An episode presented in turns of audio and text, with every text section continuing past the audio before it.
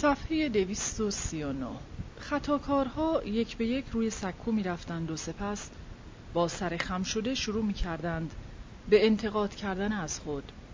آنها معمولا اینطوری شروع می کردند رهبر کبیرمان به ما دستور دادند که یا رهبر عزیزمان به ما یاد دادند که فرد گناهکار سپس یکی از رهنمودهای شاخص رئیس حکومت را که در ارتباط با مقوله فرهنگ یا جوانها یا کارگران یا آموزش و پرورش بود نقل می کرد.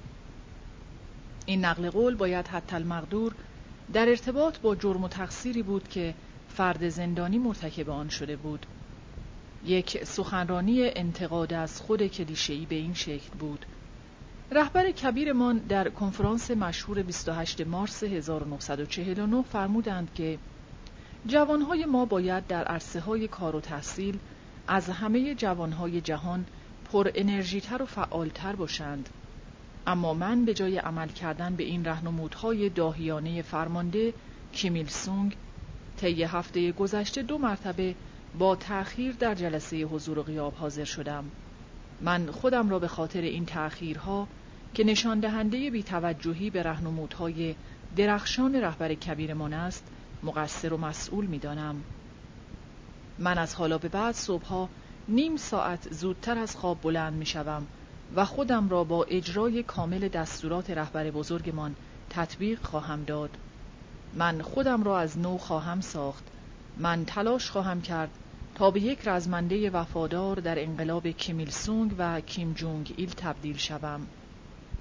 سپس این بر رئیس جلسه بود که تصمیم بگیرد آیا این نمایش انتقاد از خود به شکل مناسبی اجرا شده یا نه. اگر نظر رئیس جلسه مثبت می بود آن وقت فرد خطاکار اجازه می یافت که وارد مرحله بعدی بشود. او در این مرحله می توانست از فرد دیگری انتقاد کند. اما اگر اظهارات فرد خطاکار ناکافی و ناقص تشخیص داده می‌شد رئیس جلسه از یکی از زندانیان حاضر در جلسه می‌خواست که انتقادهای خود را در مورد فرد خطاکار بیان کند.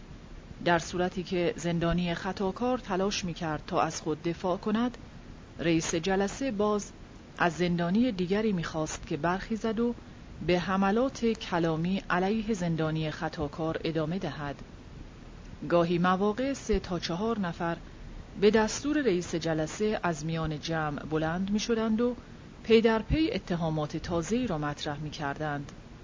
عاقبت زندانی خطاکار چاره‌ای نداشت جز قبول خطاهای خیش. موقعی که کار به اینجا می رسید فرد خطاکار از سکو پایین می آمد تا نوبت به خطاکار بعدی برسد. هر کدام از این جلسه ها حدوداً دو ساعت از نه تا یازده شب طول می کشید که معمولا برای رسیدگی به همه ده موردی که از قبل تعیین شده بود کفایت نمی کرد. در مواردی که زمان کافی در اختیار نبود رئیس جلسه همه خطاکارها را در یک گروه گرد می آورد و یک جلسه انتقاد از خود جمعی را برگزار می کرد. در این حالت یکی از اعضای گروه خطاکاران به نمایندگی از طرف بقیه اعضای گروه روی سکو می رفت و آین مربوط را به جا می آورد. این جلسه ها به قدری قالبی و کلیشه‌ای بودند که نمی‌شد آنها را خیلی جدی گرفت.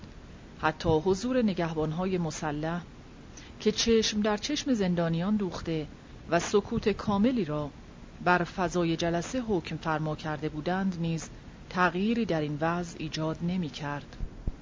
ما شبیه به بچه هایی بودیم که از حضور در یک کلاس ملالاور دچار خستگی و بیحوصلگی شدهاند. کوچکترین انحراف و تغییری در اجرای برنامه های این جلسات باعث جلب توجه شدید ما می‌شد. برای مثال چندین بار شاهد بودم که درست وسط جلسه برخی از زندانیان صداهای مشکوکی از بدنهای خود خارج کردند. چون این حوادث کوچکی می توانست تمامی ابهت و وقار مراسم را از بین ببرد و به این ترتیب نگهبانها را حسابی عصبانی بکند. آنها بعضی وقتها خودشان را به نشنیدن می‌زنند اما گاهی مواقع هم پای خود را در یک کفش می کردند تا منشأ این صدای مشکوک را پیدا کنند. نگهبانها با صدای بلند فریاد می‌زدند. کی بود گوزید؟ فردی که مرتکب این عمل شده دست خود را بلند کند. و اگر کسی اعتراف نمی کرد نگهبانها همه ما را در اتاق حبس می کردند تا فرد جنایتکار خودش را معرفی کند.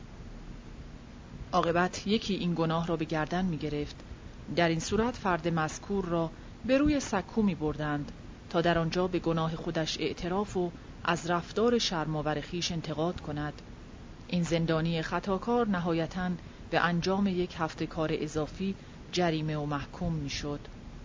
ما از این جلسات طولانی بی نتیجه که اوقات استراحت شبانه من را کوتاهتر می کرد متنفر بودیم. این جلسات قلابی تر از آن بودند که به توان جدیشان گرفت. اما مسئولین اردوگاه طور دیگری به قضیه نگاه می کردند. آنها همیشه به ما یادآوری می کردند که کار به تنهایی نمی تواند ریشه های ایدئولوژی فاسد شما را ریشه کن کند و بنابراین شما باید مدام تحت نظارت باشید. آنچه که آنها در پیش بودند نظارت ایدئولوژیک بود. بخشی از وظیفه و مسئولیت ما ایمان آوردن به این ایدئولوژی بود و به همین دلیل به محض اینکه ما به سن بزرگسالی یعنی پانزده سالگی رسیدیم سه دفترچه به ما دادند که در آنها باید مراحل شفای ایدئولوژیک خودمان را منظما شرح می‌دادیم. هر کدام از این دفترچه ها عنوان خاص خودش را داشت. تاریخ انقلاب کیمیل سونگ و کیم جونگ ایل، سیاست های حزب و بنیان های حیات. ما ملزم بودیم که این دفترچه ها را در جلسات انتقادی همراه خودمان داشته باشیم و نکات مهم و درس های ضروری را بلا فاصله در آنها یادداشت کنیم. ما همچنین برای کمک به تهذیب و بازپروری فکری خیش ملزم بودیم که طی هفته در دو کلاس شرکت کنیم. کلاس اول برای یاد گرفتن سرودهای انقلابی بود و کلاس دوم برای افزایش دانسته هایمان از زندگی و آموزه های کیمیل سونگ. برنامه درسی ما در کلاس دوم که به آموزه ها معروف بود عمدتا شامل گوش دادن به مقالات روزنامه رسمی حزب بود که با صدای بلند قرائت می‌شد. معمولا هر هفته سه شماره از این روزنامه به دفتر تدارکات اردوگاه می رسید. ما اجازه نداشتیم که مستقیما این روزنامه را بخوانیم. توجیهشان این بود که ما هنوز صلاحیت درک مستقیم کلام حزب را نداریم و لذا این کلام را باید مأموران امنیتی برایمان شرح و تفسیر بدهند. به گفته آنها ما آدمهای فاسدی بودیم که اگر مستقیما روزنامه حزب را میخواندیم تولید خطر می‌کردیم. سهم ما فقط چند مقاله برگزیده از این روزنامه بود که تازه آنها را هم باید از طریق یک مأمور حزب و با شرح و تفسیرهای اضافی به اطلاعمان میرساندند. از نظر آنها افرادی چون ما که دارای ایدئولوژی های فاسد بودیم می توانستیم از مقالات و نوشته های روزنامه حزب تفسیرهای مزر و نامطلوب بکنیم معموران حزبی و امنیتی از این لقب مفسر خیلی احساس غرور و افتخار می کردند. اما همه کاری که آنها می کردند تکرار برخی حرفهای ملالاور و نخنما شده رهبر کبیر بود آقای مفسر برای مثال حرفهایی از این دست را در مغز ما فرو می کرد. من این مقاله را برای شما خواندم تا بدانید کاپیتالیست ها و عروسک های آلت دست آنها در سئول دوباره قصد جنگ افروزی دارند. اشتهای سیری ناپذیر آمریکا و کاپیتالیست ها برای جهانگشایی صلح جهانی را تهدید می کند و ما برای مقابله با این تهدید بزرگ باید خودمان را به صلاح ایدئولوژی کمونیستی مجهز کنیم. مطمئن نبودم که آیا مأموران حزب و نگهبانهای اردوگاه نیز خودشان به این حرفها واقعا معتقد بودند یا نه اما موقعی که آنها از احتمال آغاز یک جنگ تازه سخن می‌گفتند برخی از زندانیان حسابی عصبانی می شدند. مسئولین اردوگاه همیشه به ما می‌گفتند که اگر روزی امپریالیست ها و غلامان حلقه به گوش آنها به خاک کره شمالی تجاوز کنند نگهبان های اردوگاه بلافاصله قبل از رسیدن نیروهای دشمن به اردوگاه همه ما را قتل عام خواهند کرد. من هنوز این امید را داشتم که عاقبت یک روز از اردوگاه یودوک آزاد خواهم شد. اصلا دوست نداشتم که نگهبانها مرا قبل از رسیدن دشمن بکشند. حداقل دلم می‌خواست قبل از مردن نگهبانها را در حال فرار از دست دشمن می‌دیدم و لذت تماشای این صحنه را میچشیدم. تهدید به قتل عام زندانیان اردوگاه مو به بدنم راست می کرد اما زندانیان مسنتر اردوگاه ککشان هم نمی گزید. هرچه بخواهد بشود همان خواهد شد شعار همیشگی این دست از زندانیان بود و هر آنچه که در بیرون اردوگاه اتفاق میافتاد برای آنها ذره اهمیت نداشت ماموران حزب با هدف بازپروری ایدئولوژیکی ما گهگاه میزان سرسپردگی ما به کیمیلسونگ را امتحان می کردند. امتحان آنها به این ترتیب بود که از ما می‌خواستند اشعار متول سرود ژنرال کیمیلسونگ را از حفظ برایشان بخوانیم. در بخشی از اشعار این سرود آمده است که در کره شمالی یک بهار جدید در راه است بهاری که بدون استثنا به همه جا خواهد آمد در زبان کره پنگ بنگ کوک کوک به معنای همه جا بدون استثناست یادم هست که یک زندانی پیر که مثل والدین من از ژاپن به کره شمالی آمده بود به خاطر زبان کره شدیدن لهجهدارش بد جوری به درد سر افتاد او به جای خواندن پنگ بنگ کوک کوک صحبا از کلماتی استفاده کرد که در زبان کره آتاشقال معنا می دهد. زندانیانی که دور پیرمرد بودند به محض شنیدن این کلمات چنان زدند زیر خنده که اشک از چشمانشان جاری شد. پیرمرد خطاکار عاقبت مورد انتقاد قرار گرفت. برچسب منحرف ایدولوژیک بر پیشانیش خورد و به تحمل زندان انفرادی محکوم شد. در روزهای آغازین سال نو این افتخار را نصیبمان می کردند که سخنرانی پرطول و تفصیل کیمیل سونگ را که به مناسبت آغاز سال نو خطاب به عموم مردم ایراد کرده بود برایمان بازخوانی کنند این سخنرانی محور اصلی یک مراسم دو روزه بود که طی آن یک مسابقه احمقانه از حفظخانی برگزار می‌شد. البته این مراسم می توانست به شکل بسیار ناگوارتری هم برگزار شود. در ژانویه درجه حرارت هوا در اردوگاه به زیر منفی 15 درجه سانتیگراد سقوط می کرد. نگهبانها ما را در یک سالن گرم دور هم جمع می کردند. ما در روز اول مراسم سخنرانی سال نوی رهبر کبیر را در یکی از دفترچه های من یادداشت می کردیم. نگهبانها همزمان در اطراف ما قدم می زدند تا مطمئن شوند ما این وظیفه را به نحو احسن انجام خواهیم داد. ما در روز دوم باید همه تلاشمان را می کردیم تا جملات این سخنرانی مهم را به خاطر بسپاریم.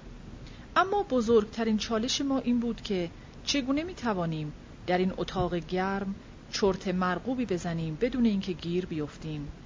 نگهبانها تنها انتظارشان از ما این بود که پیام رهبر کبیر را بخوانیم و چند تایی از رهنمودهایش را از حفظ کنیم. نگهبانها معمولا تعدادی از زندانیان را انتخاب می کردند و به روی سکو فرا می خواندند تا جملاتی از سخنرانی رهبر را از حفظ بخوانند.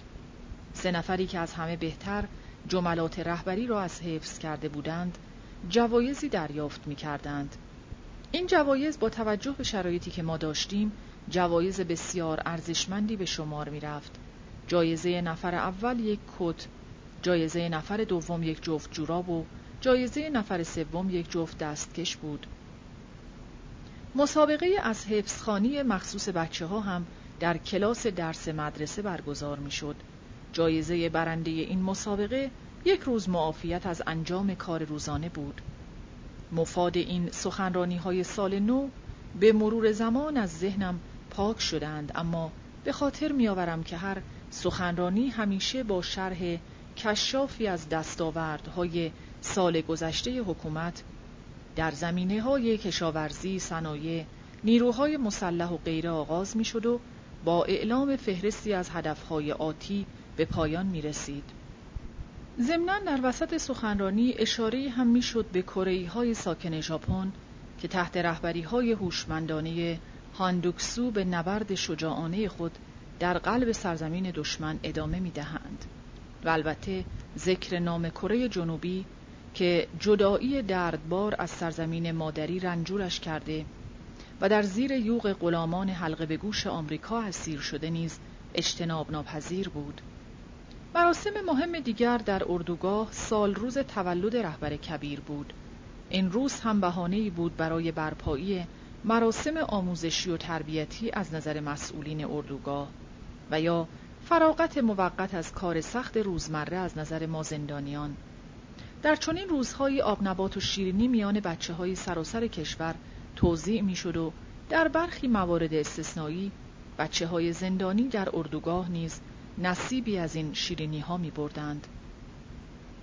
من خصوصا سال 1982 را که مصادف با هفتادمین سال تولد کیمیل سونگ بود خوب به خاطر دارم. من به محض اینکه شیرینیم را تحویل گرفتم با سرعت هرچه تمام به سوی خانه دویدم تا آن را به مادر بزرگم نشان بدهم. مادر بزرگ در این زمان همه باور و ایمان خود را به حزب کمونیست از دست داده بود. او به محض اینکه شیرینیم را نشانش دادم گفت آه بله ما همه چیزمان را به حزب دادیم و آنها در مقابل همه ما را به اردوگاه فرستادند و چند تا آب نبات کف دستمان گذاشتند.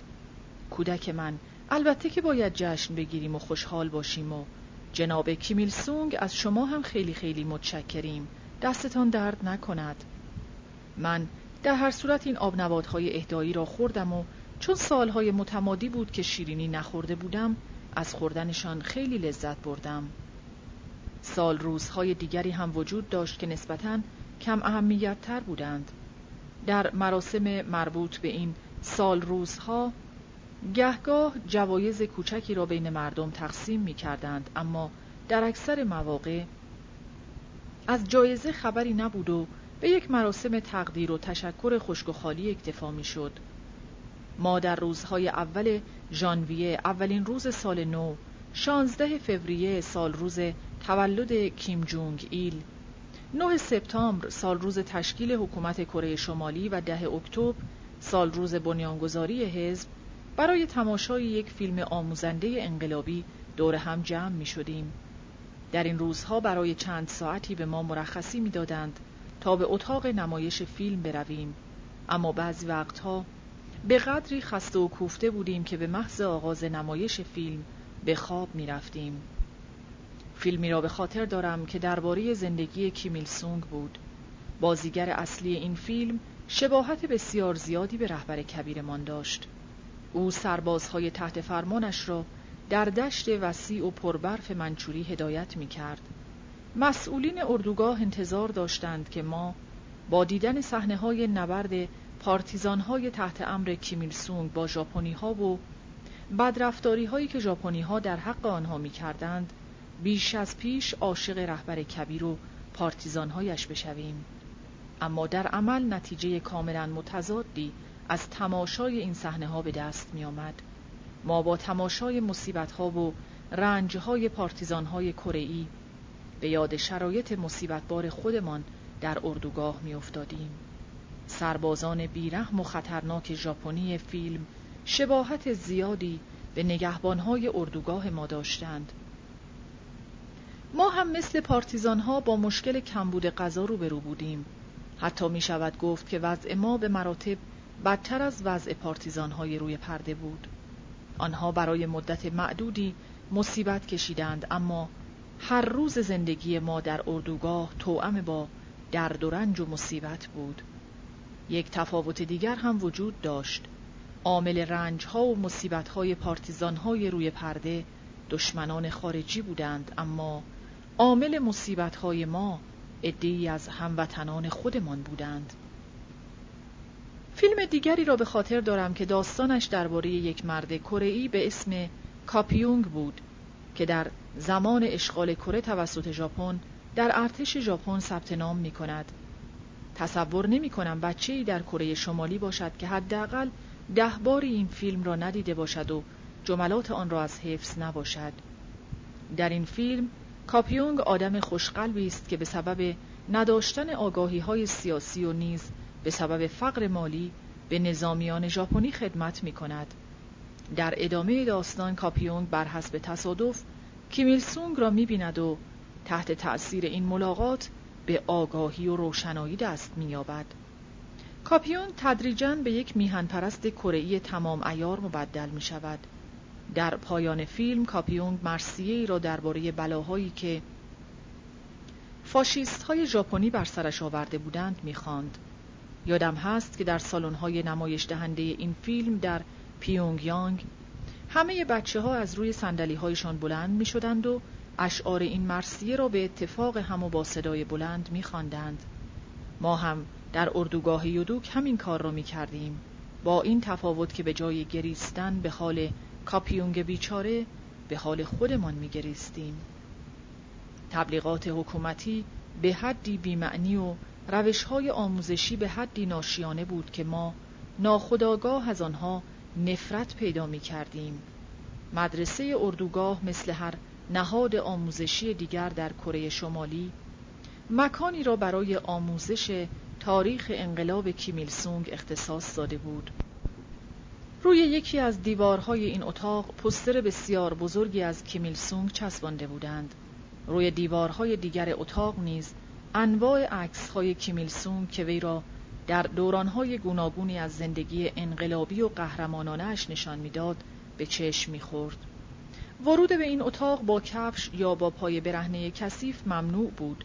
ما برای شرکت در مراسمی که گهگاه در این اتاق برگزار می‌شد میبایست حتما جوراب به پا می کردیم آن هم نه هر نوع جورابی جوراب مخصوص برای ورود به این اتاق همان یک جفت جورابی بود که هر سال به مناسبت سال روز تولد کیمیل سونگ به هر کدام از ما هدیه می‌دادند. می‌دانستیم که این جوراب ها را مخصوص زیارت از چنین مکان مقدسی به ما دادند. ما بیشک به این جوراب ها در سرمای سوزان زمستان و فصلهای پربارانی سال شدیدن محتاج بودیم اما حق پوشیدن آنها را نداشتیم به عبارت دیگر پوشیدن جورابهای اهدایی رهبر به منظور گرم نگه داشتن پاهایمان نوعی حرمت شکنی به ساحت مقدس حزب و رهبری تلقی می‌شد. ما باید هر روز پاهایمان را با پارچه های کهنه می پوشاندیم و جوراب ها را برای زیارت از اتاق کیمیلسونگ در یک جای مطمئن نگهداری می کردیم. یکی از روزها موقعی که به مدرسه رسیدم تازه یادم افتاد که معلم کلاسمان گراز وحشی قصد دارد امروز بچه ها را به اتاق کیمیلسون ببرد پوشیدن جوراب های مخصوص را پاک فراموش کرده بودم جوراب هایی که آن روز به پا داشتم همان جوراب های پاره و پر از سوراخی بود که مادر بزرگم برایم وصل پینه زده بود بدون اقراق روی هر لنگه این جوراب ها حداقل شش تا هفت وصله به چشم می‌خورد. موقعی که گراز وحشی با صدای بلند گفت کسانی که جوراب های مخصوصشان را به پا نکردند دستهایشان را بالا ببرند من یکی نزدیک بود از شدت ترس بمیرم خوشبختانه من تنها نبودم. دو سوم بچه ها دستهایشان را بالا برده بودند. آقا معلم به شدت عصبانی شد. او به ما دانش آموزان فراموشکار دستور داد که در بیرون کلاس به صف شویم و بعد شروع کرد به کتک زدن جانانه ما. گراز وحشی که پوتین های ارتشی به پاداشت چنان لگت های محکمی به ما می‌زد که نفسمان بند می آمد. ما معمولا موقع کتک خوردن با چنان شدتی آهناله می کردیم که طرف دلش به حالمان بسوزد و بیش از این کتکمان نزند اما این دفعه با دفعه های قبل فرق داشت. با این حال گریه های ما واقعی بود. ضربه ای که گراز وحشی به شکمم زد آنچنان محکم بود که بلافاصله روی زمین افتادم و برای مدت نیم ساعت بیهوش بودم. یک بچه ظرف فقط دو سال زندگی در اردوگاه به طور کامل تغییر می کند هدف مسئولین اردوگاه این بود که ما را به ستایشگران پروپاگرس حکومت و حزب تبدیل کنند. اما ما در عمل به مشتی موجودات شورشی تبدیل می شدیم ما هر چیزی را که نشانی از حکومت داشت دست می انداختیم و مسخره می کردیم یک زندانی بعد از یکی دو سال اقامت در اردوگاه دیگر هیچ حرمتی برای حزب قائل نمی شد زندانیانی بودند که تا قبل از ورود به اردوگاه به حزب و حکومت صمیمانه احترام میگذاشتند اما همین افراد بعد از یکی دو سال زندگی در اردوگاه از همه مظاهر حکومتی متنفر می شدند و تنفر ما همچون بیماری قانقاریا تدریجا گسترش می یافت. ما ابتدا از نگهبانها متنفر می شدیم اما روز به روز بر میزان تنفرمان اضافه می شد تا آنجا که احساس می کردیم از رهبران حزب و حکومت نیز به شدت متنفریم. زندگی در اردوگاه همچنین باعث عوض شدن روحی و روانی هم شد. من تا قبل از آمدن به اردوگاه بچه معاشرتی و پرجنب و جوشی بودم. اما الان آدم تودار و به اصطلاح دیرجوشی به نظر می آیم. ده سال زندگی در اردوگاه باعث شد که من از جهان بیرون فاصله بگیرم. من در این فاصله چیزهای زیادی درباره رنج، گرسنگی، خشونت و مرگ یاد گرفتم. برای مدتها از دست پدر بزرگم عصبانی بودم. تنها در سال 1983 بود که تدریجا پی بردم مسبب واقعی بدبختی هایم کیمیل سونگ و رژیم تحت رهبریش بوده و نه پدر بزرگم این افراد در تأسیس اردوگاه های کار اجباری و پر کردن این اماکن با آدم های بیگناه نقش و مسئولیت اصلی را بر عهده داشتند. موقعی که بچه بودم به کیمیل سونگ همچون یک خدا نگاه می کردم چند سال اقامت در اردوگاه کافی بود که این ایمان من تبدیل به نفرت شود. من و زندانیان همبندم ظاهرا بره های گم شده انقلاب بودیم که باید به آقل حزب بازگردانده می شدیم اما شیوه حزب برای انجام این کار بهره کشی از ما تا سرحد مرگ بود تبلیغات حکومتی که کره شمالی را همچون تکی از بهشت خلق جلوه می‌داد حالا فقط باعث استفراغ من می‌شد. صفحه 253 سیزده اعدام در ملع عام افراد بزرگسال یا بهتر بگویم افراد پانزده سال به بالا ملزم به شرکت در مراسم اعدام در ملع عام بودند. من ترجیح می دادم که به نحوی از حضور در این مراسم شانه خالی کنم. اما در اردوگاه یدوک حق انتخاب چندانی برای زندانیان وجود نداشت. بسیاری از اعدامهای ملع عام در سالهای آغازین ورود من به اردوگاه رخ داده بود. سن من کمتر از آن بود که بتوانم شاهد این اعدام ها باشم. اما یک بار دو تا از دوستان کنجکاوترم یواشکی به محل برگزاری مراسم اعدام راه پیدا کردند. آنها بعدا جزئیات مراسم را برایم شرح دادند. حرفهایشان واقعا تکان دهنده بود. از شنیدن مشاهدات آنها احساس نفرت و انزجار می کردم هر بار که پدر و عمویم از مراسم اعدام در ملع عام به خانه برمیگشتند نیز همین احساس انزجار و نفرت را در چهره هایشان می دیدم. آنها نمی توانستند شام بخورند. صورتهایشان سرد و بیروح به نظر می رسید و هیچ تمایلی به حرف زدن نداشتند. و اگر ما اصرار می کردیم که در این باره حرف بزنند فقط سری تکان می دادند و زیر لب می گفتند یودوک جایی برای انسانها نیست. اولین مراسم اعدامی که من در آن حضور داشتم مربوط به زندانی بود که تلاش کرده بود از اردوگاه فرار کند. مراسم اعدام در بعد از ظهر انجام می‌شد. نگهبانها به ما برای شرکت در این مراسم مرخصی ساعتی داده بودند. تمامی اهالی اردوگاه در این مراسم حضور داشتند. هوا بارانی و تاریک بود. تا جایی که به یاد دارم هوا در تمامی روزهای اعدام همیشه بارانی و تاریک بود. مراسم اعدام را در جایی به اسم ایپسوک برگزار می کردند. ایپسوک در واقع یک پیچ کوچک زیبا در مسیر رودخانه بود که در ماههای پربارانی سال تبدیل به یک جزیره کوچولو می‌شد. ایپسوک در زبان کره‌ای به معنای صخره بزرگ مرتفع است. اسم با مسمایی بود. ایپسوک صخره بزرگی به اندازه یک خانه بود که در کنار ساحل رودخانه قرار داشت. روی این صخره سه تا میز گذاشته بودند. یکی برای رئیس اردوگاه یکی برای رئیس دهکده و دیگری برای نگهبانهای مسلح. اهالی اردوگاه به محض اینکه از راه رسیدند روی زمین و در مقابل میزها نشستند. بعد یک کامیون کوچک از راه رسید و کمی آن طرفتر زیر یک درخت پارک کرد. فرد محکوم به اعدام را در این کامیون نگهداری می کردند تا زمان اعدامش سر برسد. در این لحظات به شدت عصبی می شدم و نفسم به شماره می افتاد زندانیان قدیمیتر و مسنتر اردوگاه در حالی که روی زمین نشسته بودند با هم گپ می زدند. چند تایی از آنها با صدای بلند درباره هویت مرد اعدامی گمان زنی می کردند. اما اکثر زندانیان درباره چیزهای دیگری حرف می زدند. تعداد زیادی از آنها هم با مقتنم شمردن فرصت گیاهان دارویی اطرافشان را جمع آوری می کردند. این چندمین مراسم اعدامی بود که آنها شاهدش بودند. دیگر هیچ حساسیت، ترس یا هیجانی از خود نشان نمی‌دادند. حالا مراسم اعدام برای آنها چیز کاملا عادی و پیش پا افتاده ای بود. عاقبت رئیس اردوگاه از جا برخاست تا کارنامه اعمال مرد محکوم به اعدام را برای حضار بخواند. او گفت حزب تمایل داشت که این فرد جنایتکار را ببخشد و به همین دلیل هم او را به یودوک فرستاده بودند تا خودش را در اینجا اصلاح کند و به راه راست هدایت شود.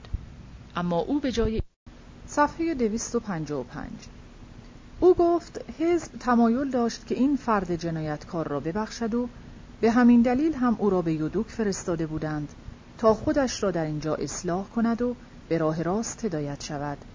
اما او به جای این کار به اعتماد حزب خیانت کرد و مجازات چنین خیانتی اعدام است. سپس همه ساکت شدند. حالا می‌شد صدای مرد محکوم به اعدام را که از داخل کامیون فریاد می‌زد به راحتی شنید. او مدام تکرار می‌کرد حرام زاده ها من بیگناهم من بیگناهم. و بعد ناگهان صدای او قطع شد. کمی بعد در کامیون باز شد و دو معمور مسلح فرد محکوم را بیرون آوردند. هر کدام از آنها یک بازوی محکوم را گرفته بودند. از قیافه زار و نزار او معلوم بود که مدت هاست غذا نخورده. مشتی پوست و استخوان بود. موجودی معلق در فضا و مکان. موقع عبور وی از مقابل زندانیان عدهای از آنها چشمهای خود را بستند و عدهای دیگر هم به نشانه احترام سرهای خود را خم کردند. تعداد دیگری از زندانیان به خصوص جوانترها به این موجود مفلوک توهی شده از همه نشانه های انسانیت خیره شده بودند. آنها به سختی آنچه را که می‌دیدند باور می‌کردند. این موجود مغمومی که به سوی مرگ محتوم خیش قدم بر می داشت دیگر هیچ شباهتی به یک انسان نداشت.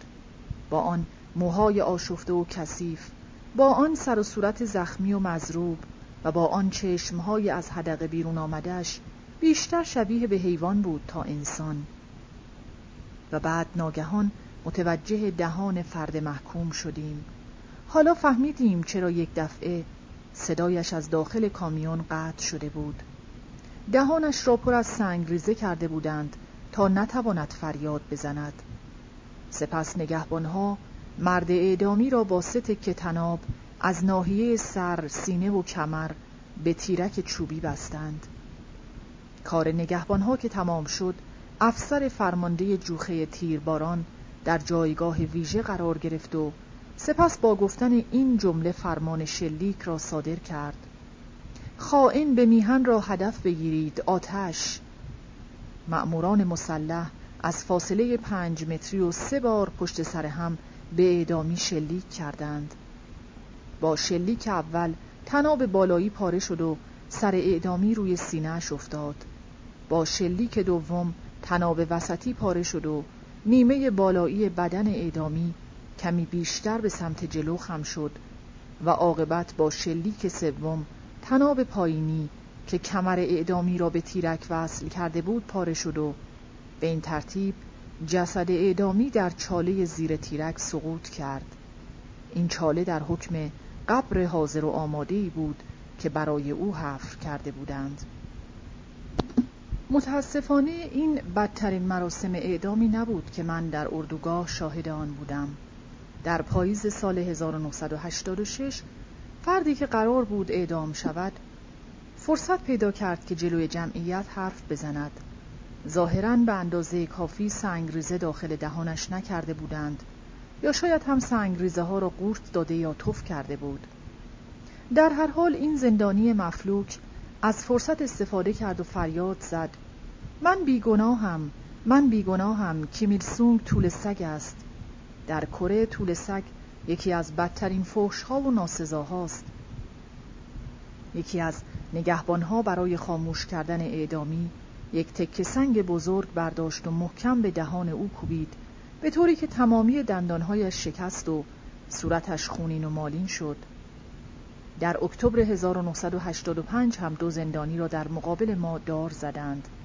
این دو نفر از اعضای یکی از واحدهای نخبه نظامی کره شمالی بودند که تلاش کرده بودند از کشور فرار کنند. آنها افراد بسیار کارآزموده بودند و مناطق مرزی کشور را هم به خوبی می شناختند. یکی از آنها حتی تا داندونگ چین که در دهانه رودخانه یالو واقع شده پیش رفته بود. اما نهایتا نیروهای امنیتی چین او را دستگیر کرده و تحویل مأموران کره شمالی داده بودند. مأموران امنیتی کره در جستجوی این دو نفر همه جا را گشته بودند. فراری ها در این تعقیب و گریز نهایتا به منطقه اردوگاه یودوک رسیده بودند و مأموران حدس می‌زدند که آنها باید جایی در همین اطراف باشند. زندانیان اردوگاه برای مدت دو هفته بسیج شده بودند که بعد از ظهرها مناطق اطراف اردوگاه را زیر و رو کنند تا شاید رد و نشانی از فراری ها بیابند. ما از صمیم قلب ممنون و سپاسگزار فراری ها بودیم چون آنها موقتا سبب تعطیلی کار بعد از ظهری ما شده بودند. ما به آنها مثل دو قهرمان فکر می کردیم آنها یک نقشه فرار غیر ممکن را امکان پذیر ساخته بودند. همگی ما برای این دو نفر آرزوی موفقیت می کردیم آرزویمان این بود که آنها بتوانند از کره شمالی خارج شوند و به جهانیان بگویند که در یودوک و دیگر اردوگاه های این کشور چه جنایاتی انجام می شود اما این آرزوی ما هرگز عملی نشد. چند روز بعد همه زندانیان اردوگاه به ایپسوک فرا خوانده شدند تا شاهد مراسم اعدام تازه‌ای باشند. ما در اینجا بود که فهمیدیم فراری ها را دستگیر کردند. چیزی که بیشتر قافلگیرمان کرد چوبه های داری بود که در محل اجرای مراسم اعدام برپا کرده بودند. تا آن زمان اعدامی ها را فقط تیرباران می کردند و این برای اولین بار بود که قصد دار زدن آنها را داشتند. قهرمان های ما را روی صخره اعدام بردند. سر و صورتهایشان را با یک پارچه سفید پوشانده بودند. نگهبانها سپس حلقه تناب دار را به گردن فراری ها انداختند. یکی از آنها لاغر و استخوانی بود اما دومی که تا دانگ دونگ چین جلو رفته بود به نظر همچنان قوی و پر انرژی می آمد. با این حال او سریعتر از فراری اول جان داد. اما فراری اول ظاهرا نمی‌خواست به این زودی ها بمیرد. او در حالی که بین زمین و آسمان معلق بود مدام دست و پا می‌زد. درست مثل حیوان تیر خورده بود که داشت نفسهای آخرش را می‌کشید. صحنه ترسناک و منزجر کننده بود. چکه های ادرار از پاچه های شلوارش به پایین می چکید احساس عجیبی داشتم. حس می کردم که جای زمین و آسمان عوض شده و من دارم به داخل این دنیای وارونه عجیب کشیده می شوم. اعدامی بیچاره به هر جان کندنی که بود عاقبت مرد. سپس زندانیان شرکت کننده در مراسم که تعدادشان حدود دو تا سه هزار نفر بود روی زمین خم شدند و هر کدام تک سنگی برداشتند و به طرف اجساد اعدامی ها پرتاب کردند. به زندانیان دستور داده شده بود که موقع پرتاب سنگ با صدای بلند این شعار را تکرار بکنند. مرگ بر خیانتکار خلق. ما مجبور به انجام این کار بودیم اما خشم و نفرت را می‌شد در چهره هایمان دید.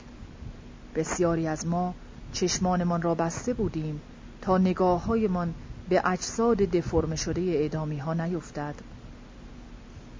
تعدادی از زندانیان تازه وارد که اغلبشان به تازگی از ژاپن به کره شمالی آمده بودند چنان وحشتی کرده بودند که حتی قدرت پرتاب تک سنگ های خود را نداشتند.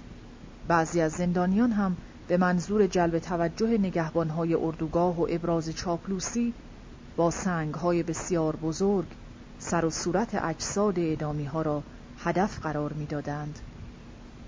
پوست صورت اعدامی ها عاقبت ور آمد و لباسهایشان تکه تکه و آغشته به خون شد. کمی بعد نوبت به من رسید تا تکه سنگم را پرتاب کنم. کمی جلو رفتم. تپه حجیمی از تکه سنگ ها را روی سکوی اعدام دیدم. مراسم عاقبت تمام شد اما اجساد اعدامی ها را از تناب پایین نیاوردند. چند نگهبان مسلح موظف شده بودند که از اجساد مراقبت کنند تا احیانا کسی اقدام به دفن آنها در طول شب نکند. نگهبانها برای گرم کردن خودشان آتشی روشن کرده بودند. سپید دمان دود این آتش همچنان بلند بود و کلاغها بر فراز جنازه های دو اعدامی قارقار کنان پرواز می کردند صحنه ترسناک و تکان بود. ما از خودمان میپرسیدیم که چرا برای اعدام محکومین مثل همیشه از جوخه تیرباران استفاده نکردند. تصور ما این بود که اعدام با تنابدار هم طولانیتر و هم دردناکتر از اعدام به شیوه تیرباران است ضمن اینکه در این روش مراسم سنگ پرانی هم وجود داشت که بر خوفناکی کل مراسم اضافه می کرد. بله ترس ناشی از تماشای مراسم حلقاویز کردن به مراتب بیشتر از ترس مراسم تیرباران بود هدف اصلی مسئولین اردوگاه از برپا کردن چنین نمایش های ترسناک این بود که ما هیچ وقت به فکر فرار نیفتیم. آنها در عین حال تشنه انتقامگیری از این دو فراری جسور و شجاع نیز بودند. حکومت برای به چنگ آوردن فراری ها جایزه تعیین کرده بود. قول داده بودند که هر کس این دو فراری را پیدا کند پاداش خوبی نصیبش خواهد شد. رؤسای نیروهای امنیتی به مأموران خود دستور داده بودند که دست خالی بر نگردند و به هر قیمتی که شده فراری ها را دستگیر کنند. نگهبانها و مأمورین امنیتی برای پیدا کردن این دو زندانی به شدت تحت فشار مقامات بالاتر قرار گرفته بودند. آنها از حیث فیزیکی نیز مرارتهای بسیاری را متحمل شده بودند و به خاطر تمامی این دلایل حاضر بودند پاداش خوبی به یابنده این دو فراری قانون شکن بدهند. من طی دوران زندگیم در اردوگاه یودوک حدوداً شاهد اجرای پانزده مراسم اعدام در ملع عام بودم. به استثنای مردی که به خاطر دزدیدن 325 کیلو دانه های ذرت اعدام شد بقیه اعدامی ها کسانی بودند که دست به فرار زده بودند. برخلاف دیگر زندانیان که خیلی زود به تماشای این نوع مراسم عادت می کردند من هیچ وقت عادت نکردم. جزو آن گروه از زندانیانی که موقع برگزاری مراسم اعدام گیاهان دارویی جمع آوری می کردند نیز نبودم. نمی توانستم تا این حد بیخیال و خونسرد باشم. البته من به خودم اجازه نمی دهم که بیخیالی و خودخواهی این دسته از زندانیان اردوگاه را به هنگام تماشای مراسم اعدام دوستانشان محکوم کنم و آنها را مقصر جلوه دهم. آدم گرسنه دلش برای کسی نمی سوزد چون این آدمهایی به هیچ چیز دیگر جز سیر کردن شکمشان فکر نمی کنند. آنها گاهی مواقع حتی به اعضای نزدیک خانواده خود نیز رحم نمی کنند. گرسنگی باعث نابودی اراده فرد برای کمک به هم نوعانش می شود.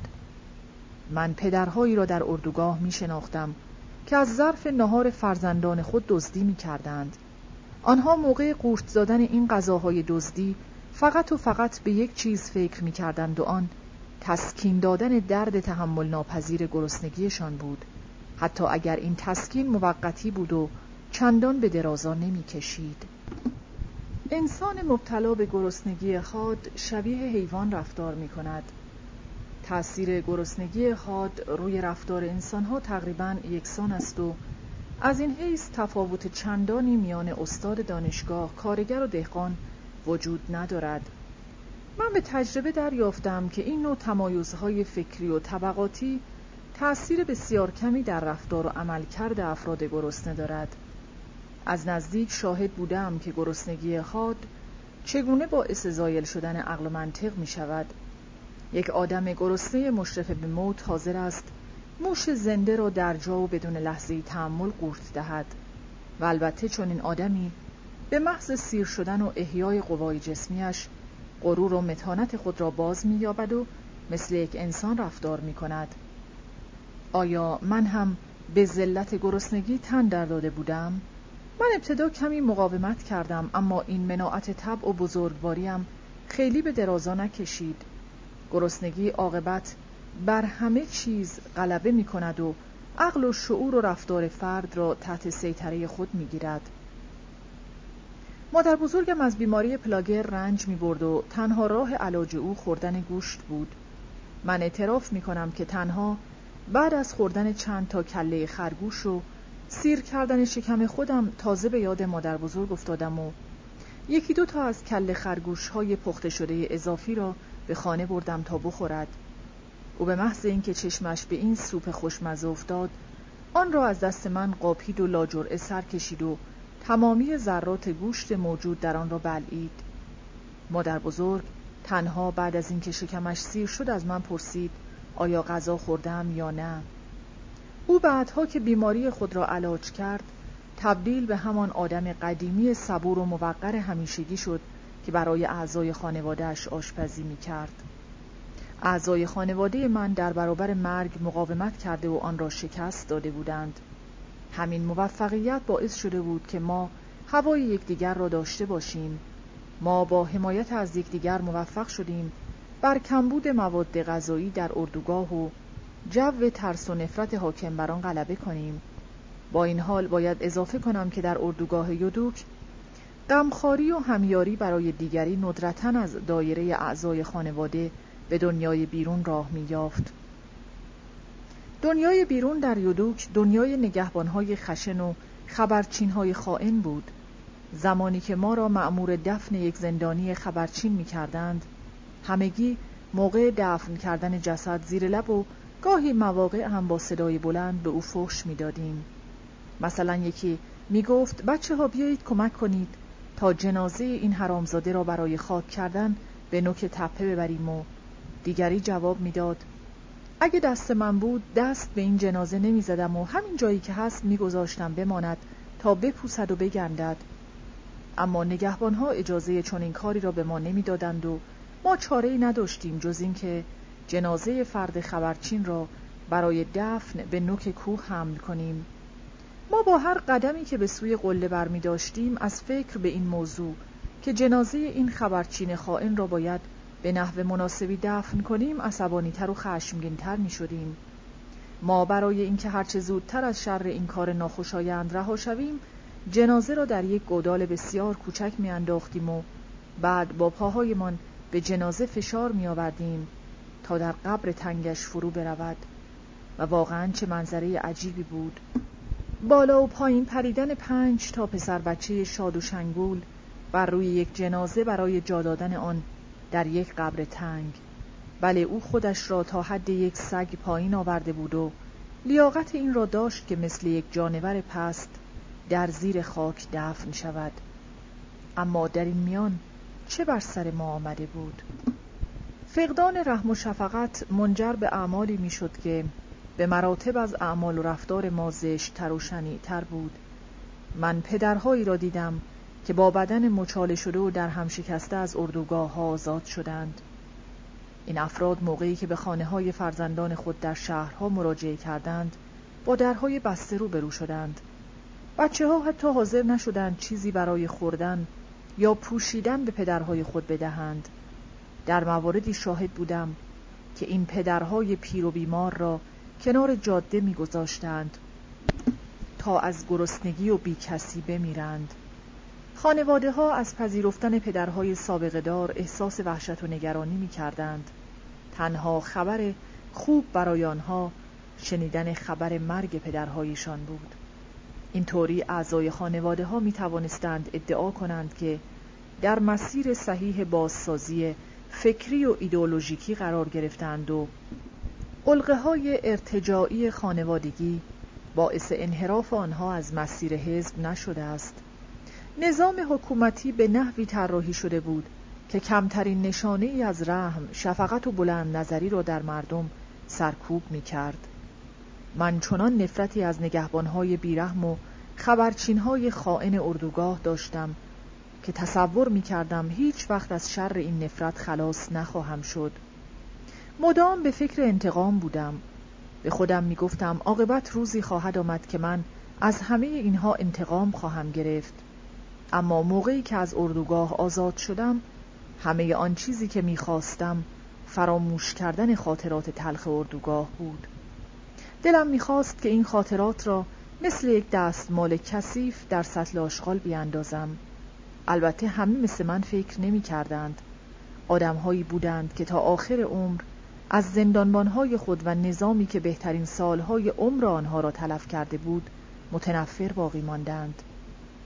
کیم سونگ چی یکی از همین آدمها بود.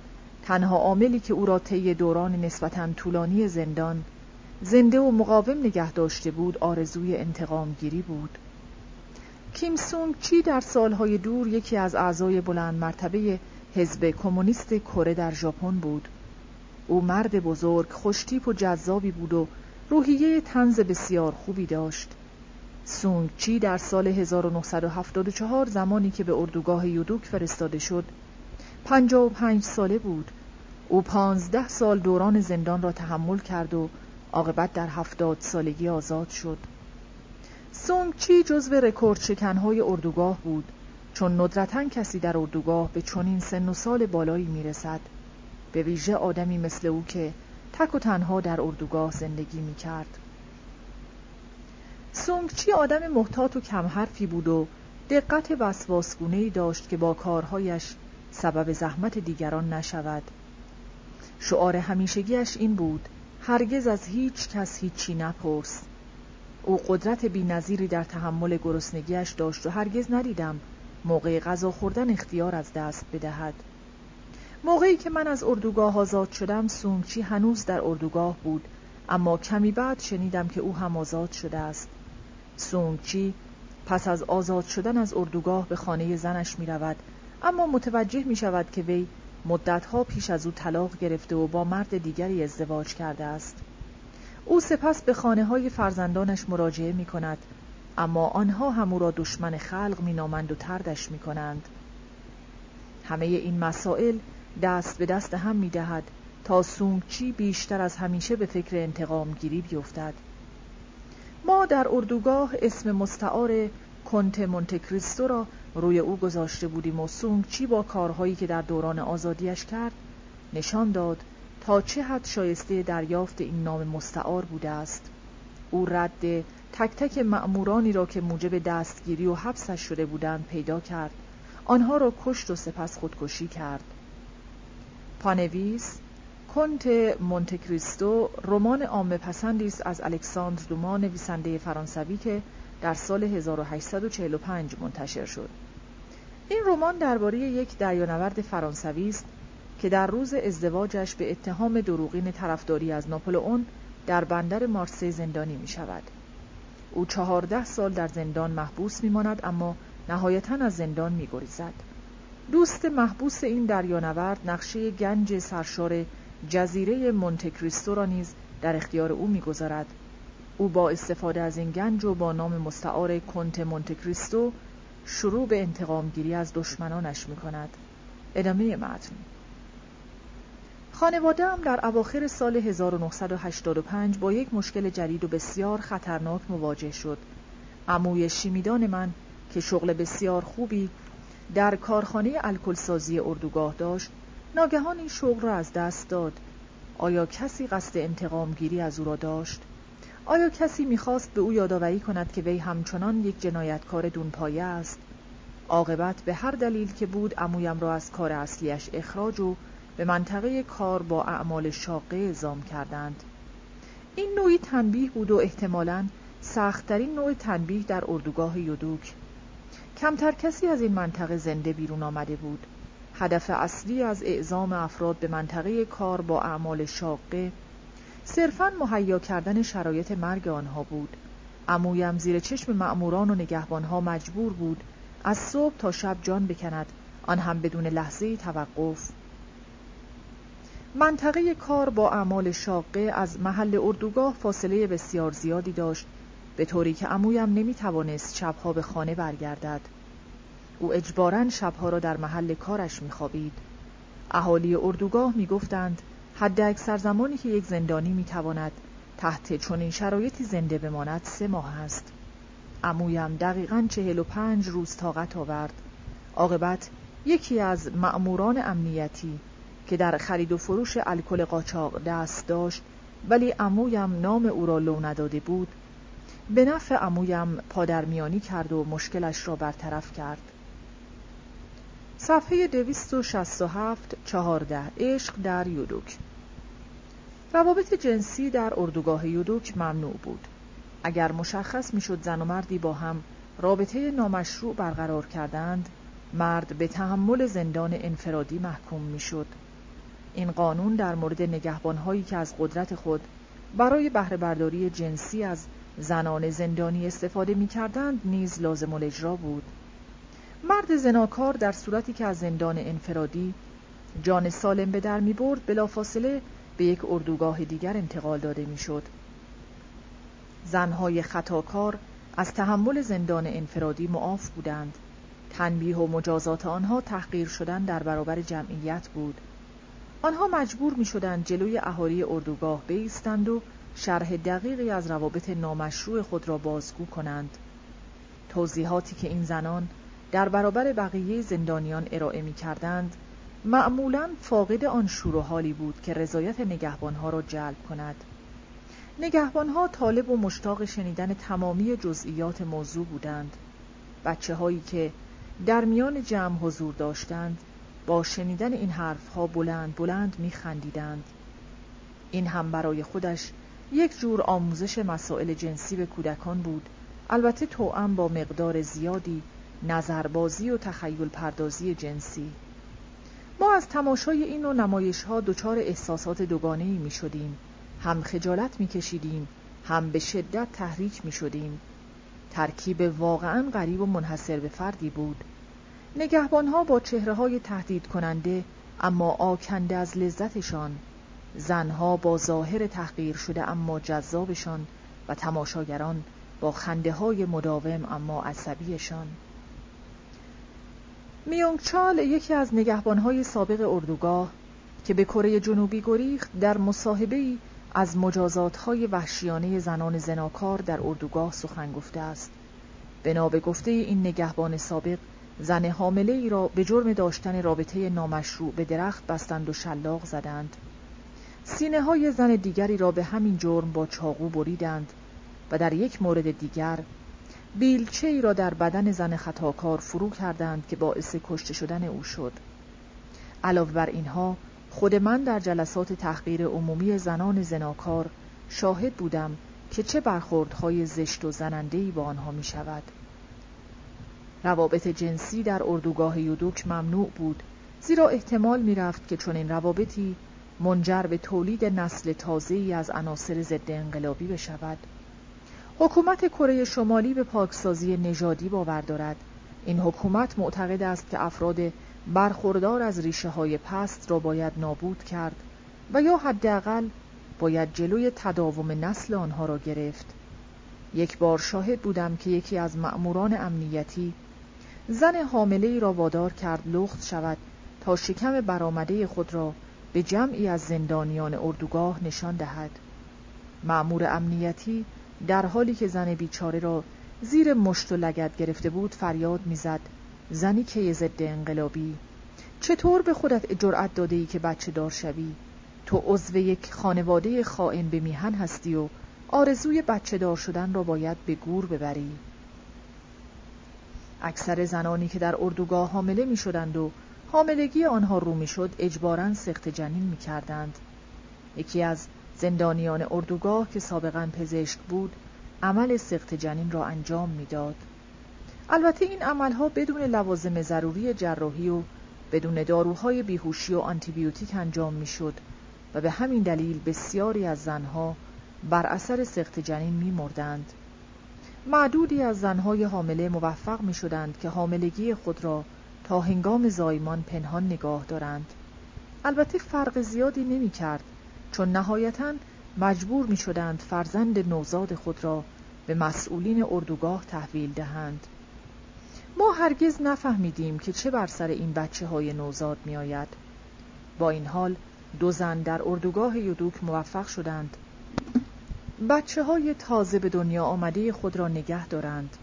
یکی از آنها که حاملگیش در روزهای آخر لو رفته بود خیلی ساده حاضر نشد بچهش را تحویل نگهبانها بدهد.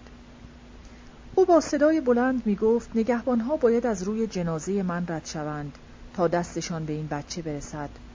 آنها حق ندارند این بچه را که مرتکب هیچ کار خلافی نشده از بین ببرند. او با گریه و زاری این طور استدلال می کرد که گرفتن و کشتن این بچه در حکم خیانت کردن به قانون اساسی جمهوری دموکراتیک خلق کره است. اگر رهبر کبیرمان از موضوع با خبر شوند یقینا ناراحت خواهند شد. این زن همچنین اعلام کرده بود که قصد دارد به زودی با پدر بچه ازدواج کند تا فرزندشان نامشروع به حساب نیاید. و جالب این که مسئولین اردوگاه در تصمیم گیری خود متزلزل شدند و نهایتا به این زن اجازه دادند که بچه نامشروعش را نزد خود نگهداری کند. من این زن را خوب به خاطر دارم برای اینکه خواهر بزرگتر یکی از دوستانم بود.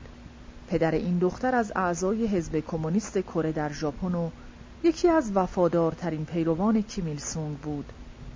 او آنچنان عاشق و سرسپرده حزب بود که یک بار پرچم کره شمالی را از سردر شهرداری کیوتو ژاپن آویزان کرده بود و به همین خاطر هم توسط پلیس ژاپن دستگیر و مدتی زندانی شده بود. این عضو وفادار حزب کمونیست به قدری متعصب بود که حتی حاضر به قبول هدایایی که دوستانش از ژاپن امپریالیست برایش میفرستادند نمی‌شد. در یک کلام آدمی بود که تا مغز استخوانش سرخ بود یک کمونیست تمام ایار اما همه اینها صفحه دویست و هفتاد. در یک کلام آدمی بود که تا مغز استخوانش سرخ بود. یک کمونیست تمام ایار. اما همه اینها مانع از آن نشد که حکومت کره شمالی وی را به اتهام جاسوسی دستگیر و به اتفاق دیگر اعضای خانوادهش روانه اردوگاه کار اجباری کند. دختر این مرد بسیار قوی و خوشبنیه بود. او را به هنگام کار در مزرعه دیده بودم. خیلی با نشادتر و پر انرژیتر از همکاران مردش بود. اما عشق حساب و کتاب ندارد. این دختر عاشق یکی از نگهبانهای اردوگاه شده بود. عاقبت موقعی که حاملگی زن برملا شد پدر بچه هم به جرم خود اعتراف کرد. اعتراف به جرم همان و فرستاده شدن به زندان انفرادی همان. این عاشق خطاکار به لطف موشها و سوسکهای داخل سلولش توانست از زندان انفرادی زنده بیرون بیاید. البته موقع خروج از زندان اصلا نمی توانست راه برود و او را با برانکارد حمل و نقل می کردند. وزن بدنش هم به زیر چهل کیلوگرم کاهش پیدا کرده بود. دست کمی از یک اسکلت نداشت. با این حال زن جوان هر کاری از دستش برمی آمد انجام داد تا حال محبوبش بهبود یابد و کار دیگری هم که کرد تا آن زمان در اردوگاه بی سابقه بود. او هر روز بچه نوزادش را به مزرعه می آورد و حین انجام کارهای خود به وی غذا می‌داد و کاملا مراقبش بود. من بعدها در سال 1989 شنیدم که این زن و مرد پس از خروج از اردوگاه با هم ازدواج کردند. البته اکثر داستانهای عشقی اردوگاه نه اینقدر طولانی بودند و نه اینقدر خوش آخر و عاقبت. دلیلش هم روشن بود. آدم گرسنه اصولا به هیچ چیز جز سیر کردن شکمش فکر نمی کند عشق در زندگی آدم گرسنه هیچ معنا و مفهومی ندارد. با این وصف یودوک از عشق کاملا توهی نبود. عشق حتی قهرمانهای خاص خودش را داشت. یکی از این قهرمانها مرد خوشتیپ و بسیار خوشهیکلی بود که در سال 1986 قدم به داخل اردوگاه گذاشت. او در آن زمان سی سال بیشتر نداشت و در اوج جذابیت مردانش بود. وی طی یک مدت زمان کوتاه بنا به گفته برخی از زندانیان اردوگاه با 28 زن مختلف روابط نامشروع برقرار کرده بود. این مرد جوان به دنجوان اردوگاه مشهور بود و به خاطر همین شهرت هزینه های سنگینی را هم متقبل شد. سه بار محکومیت به زندان انفرادی از جمله همین هزینه ها بود. هر دوره از این زندانها حداقل سه ماه طول می‌کشید و هیچ زندانی دیگری تا آن زمان نتوانسته بود. سه بار پیاپی به زندان انفرادی برود و زنده برگردد. اما دنجوان اردوگاه به قدری خوشبنی و قدرتمند بود که از عهده این کار برآمد. او به قدری قوی و پرزور بود که حتی موقع خروج از زندان انفرادی با پای خودش راه می‌رفت و به کمک کسی نیاز نداشت. آقای دونجوان جوری رفتار می کرد که انگار تحمل زندان انفرادی کار بسیار سهل و ساده است. ما اسم او را گذاشته بودیم مرد آهنین. زور و قدرت و جذابیت این مرد شهرت و محبوبیت فراوانی در اردوگاه برایش به ارمغان آورده بود. او محبوب ترین چهره در میان زندانیان یودوک بود و حتی نگهبانها هم برای وی احترام خاصی قائل بودند. نمی‌دانم که دنجوان اردوگاه یودوک هنوز زنده است یا نه. اما اگر زنده باشد مطمئنا می‌توان او را در اردوگاه یودوک پیدا کرد. چرا که هر زندانی محکوم به زندان انفرادی باید پنج سال اضافه بر دوران محکومیت اصلیش در اردوگاه بماند و دونجوان ما هم سه بار به زندان انفرادی محکوم شده بود که برابر است با پانزده سال اضافه محکومیت. و این تازه در صورتی است که دونجوان در, در سالهای بعد از رفتن من از اردوگاه به زندان انفرادی محکوم نشده باشد. صفحه 273 پانزده زندگی در کوهستان. دو سال آخر زندگیم در اردوگاه به دشواری و سختی هشت سال قبل از آن نبود. من در فاصله سالهای 1985 تا 1987 برای انجام کار به جایی اعزام شدم که فاصله زیادی با اردوگاه داشت. خیلی شانس آوردم که مرا به چنین جایی فرستادند. مهمترین حسن این کار تازه دنج بودن محل آن و فاصله گرفتن نسبی من از تناقضها و بیرحمیهای موجود در محوطه اردوگاه بود. تناقض اردوگاه در خونسردی و بیتفاوتی کامل نگهبانها نسبت به کیفیت کاری بود که ما انجام می‌دادیم. تناقض دیگر تنز تلخی بود که ما از آن به عنوان یک سپر دفاعی در برابر مصائب و سختی های زندگیمان استفاده می کردیم و بیرحمی اردوگاه در مجازات ها و تنبیهاتی بود که شامل حالمان می شد و نیز حوادث تلخی که گهگاه اتفاق می افتاد. با این حال زندگیم از ماجراهای خوب و لذت بخش کاملا توهی نبود. این خاطرات همچنان برایم عزیز و دوست داشتنی است. یکی از روزهای ماهمه من همراه بیست جوان دیگر برای جمعآوری گیاه صادراتی جنسینگ در قالب برنامه حکومتی موسوم به بیایید چند دلار بیشتر برای حزب کاسبی کنیم به کوهستان رفتیم. گرم کار بودیم که ناگهان با یک خرس گنده رخ به رخ شدیم. یکی از دوستانم که رفته بود در گوشه‌ای بشاشد ناگهان با یک جسم حجیم سیاه رنگ مواجه می شود او اول خیال می کند که این جسم سیاه یک صخره است و برای کسب اطمینان بیشتر تک سنگی به طرف آن پرتاب می کند اما این جسم یک خرس بود نه یک صخره. خرس سیاه به محض اصابت سنگ به بدنش با خشم و عصبانیت خیلی زیاد شروع به تعقیب ما کرد. هرگز تصورش را هم نمی کردیم که چون این جانور بزرگی بتواند اینقدر سریع بدود. خوشبختانه آقا خرسه کمی که دوید بیخیال شد و رفت پی کار خود. ما کمی بیشتر دویدیم و بعد در وسط یک دشت وسیع توقف کردیم تا نفس تازه کنیم. داشتیم نفس نفس می‌زدیم که ناگهان چشمهای ما افتاد به جنسینگ هایی که به صورت خودرو در اطراف ما رویده بود. بله آقا خرسه عملا ما را به سوی هدف اصلیمان راهنمایی کرده بود. من به لطف برخورداری از محبت های یکی دو تا از نگهبان ها شانس این را پیدا کردم که همراه یکی دیگر از زندانیان به عنوان چوپان های اردوگاه انتخاب شویم. شاید عدهای فکر کنند که چوپانی کار راحتی است اما باید بگویم چوپانی در اردوگاه کار بسیار مشکل و پرمسئولیتی است. ما مسئول مراقبت از چند صد رس گوسفند بودیم. گوسفندها هم به صورت مداوم شمارش می شدند و گم شدن هر کدام از آنها می توانست عواقب وخیمی برای ما به همراه بیاورد. اما این شغل مزایای قابل توجهی هم داشت. یکی از این مزایا آزادی نسبی در دامان طبیعت بود و دیگری خوردن منظم شیر گوسفند. برای ما که از گرسنگی رنج می بردیم و خوراک دیگری جز ذرت نداشتیم خوردن شیر در حکم یک آرزوی محال بود. و اگر دامها و تله هایم به خوبی کار می کردند آن وقت کباب مار یا خرگوش هم به فهرست غذاهایم اضافه می شد. بعدها در فاصله آوریل تا آگوست 1986 شغل بهتری برایم در نظر گرفته شد. دستیار زنبوردار. برخی از نگهبانها دور از چشم مافوقهای خود از کندوها اصل برداشت می کردند. آنها مرا آدم قابل اعتمادی تشخیص داده بودند و می دانستند که هرگز آنها را لو نخواهم داد. من در مقابل خدمتم می توانستم مقداری اصل بخورم که برای خودش قنیمتی بود.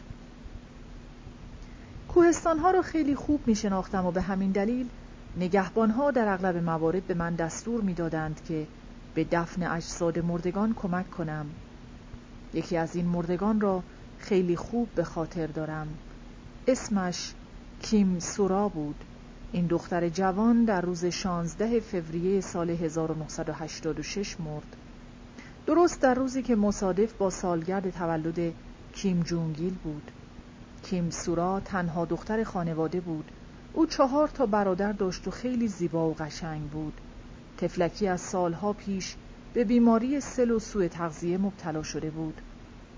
او در آخرین روز زندگیش تمام توش و توان خود را به کار بست تا برای شرکت در مراسم سال روز تولد رهبر عزیزمان بهترین لباسهایش را بپوشد.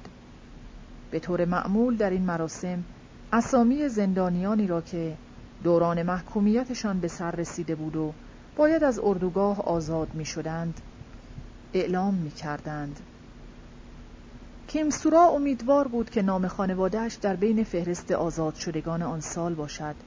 اما او به محض اینکه قدم به داخل سالن برگزاری مراسم گذاشت از حال رفت و دیگر هرگز به هوش نیامد. ما به حدی عاشق این دختر بودیم که تصمیم گرفتیم به بهترین شکل ممکن او را به خاک بسپاریم. ما به کارخانه چوببری اردوگاه رفتیم و تخت چوبهای به درد نخور کارخانه را جمع کردیم و با سرهم کردن آنها یک تابوت برای کیمسورا ساختیم.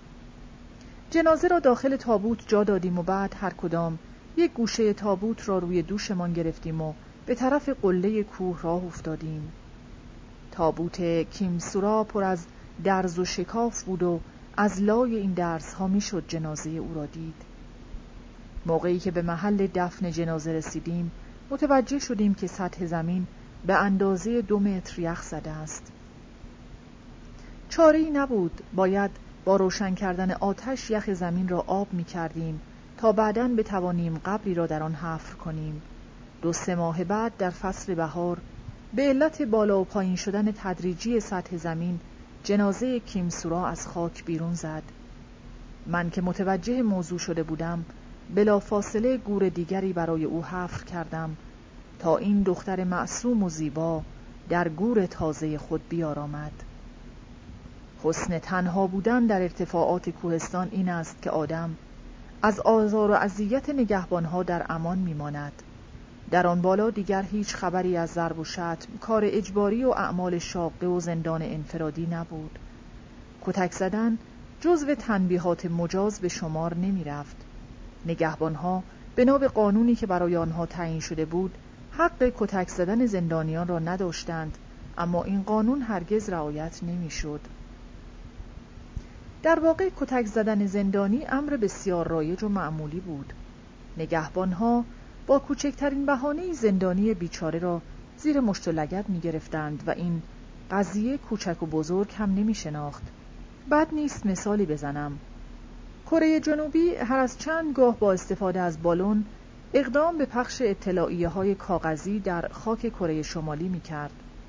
زندانیان موظف بودند در صورت پیدا کردن هر اطلاعیه‌ای بلافاصله آن را پاره کنند و دور بریزند و یا آن را به نگهبانها تحویل دهند اما مسئله این بود که کاغذ مورد استفاده در این اطلاعیه ها به رغم زبر و سخت بودنش به درد امور نظافتی ما می‌خورد ما کاغذ توالت نداشتیم و چه جایگزینی بهتر از این اطلاعیه های کاغذی به هر حال یکی از روزها زندانی که تازه به اردوگاه آمده بود یکی از این اطلاعیه های مچاله شده را از روی زمین پیدا می کند زندانی بخت برگشته طبق دستورالعمل قبلی کاغذ مچاله شده را بر می دارد و به اولین نگهبانی که سر راهش می بیند تحویل می دهد. نگهبان هم ابتدا از وظیفه شناسی او تقدیر می کند اما به محض اینکه کاغذ مچاله شده را باز می کند و چشمش به کسافات داخل آن می افتد به شدت عصبانی می شود. نگهبان با تصور اینکه زندانی تازه وارد قصد شیطنت داشته او را زیر مشت و لگد می گیرد. زندانی بیچاره تا چند روزی نای راه رفتن نداشت. اما من هیچ وقت دم به تله نمی دادم و همیشه یک راهی پیدا می کردم تا کتک نخورم. یک سری کارها و مشاغل در اردوگاه وجود داشت که خیلی خطرناک بود و من به صورت غریزی طرف اینجور کارها نمی رفتم. البته همه بچه ها به خوششانسی من نبودند. در بهار سال 1986 سه تا از همکلاسی های سابقم معمور کار در معدن طلا شدند. وظیفه آنها کار گذاشتن و انفجار دینامیت در کوهستان بود. آنها اول باید فیوز دینامیت ها را روشن می کردند و بعد با سرعت از منطقه انفجار دور می شدند تا جان پناهی برای خود پیدا کنند. اما یک روز آنها به حدی خسته بودند که پس از روشن کردن فیوز دینامیت ها به اندازه کافی از منطقه انفجار دور نشدند. دو تا از بچه ها بر اثر انفجار کشته شدند. نفر سوم هم به شدت مجروح شد به طوری که نصف پوست صورتش بر اثر انفجار کنده شد. نگهبان ها از کشته شدن بچه ها هیچ احساس عذاب وجدانی نمی کردند. اتفاقا آنها برای کارهای انفجاری در معدن و کوهستان بچه ها را به سبب کوچکی و سرعت عمل بیشترشان به بزرگترها ترجیح می‌دادند. معدن طلا بعد از سوء تغذیه دومین عامل مرگ و میر در اردوگاه یودوک بود.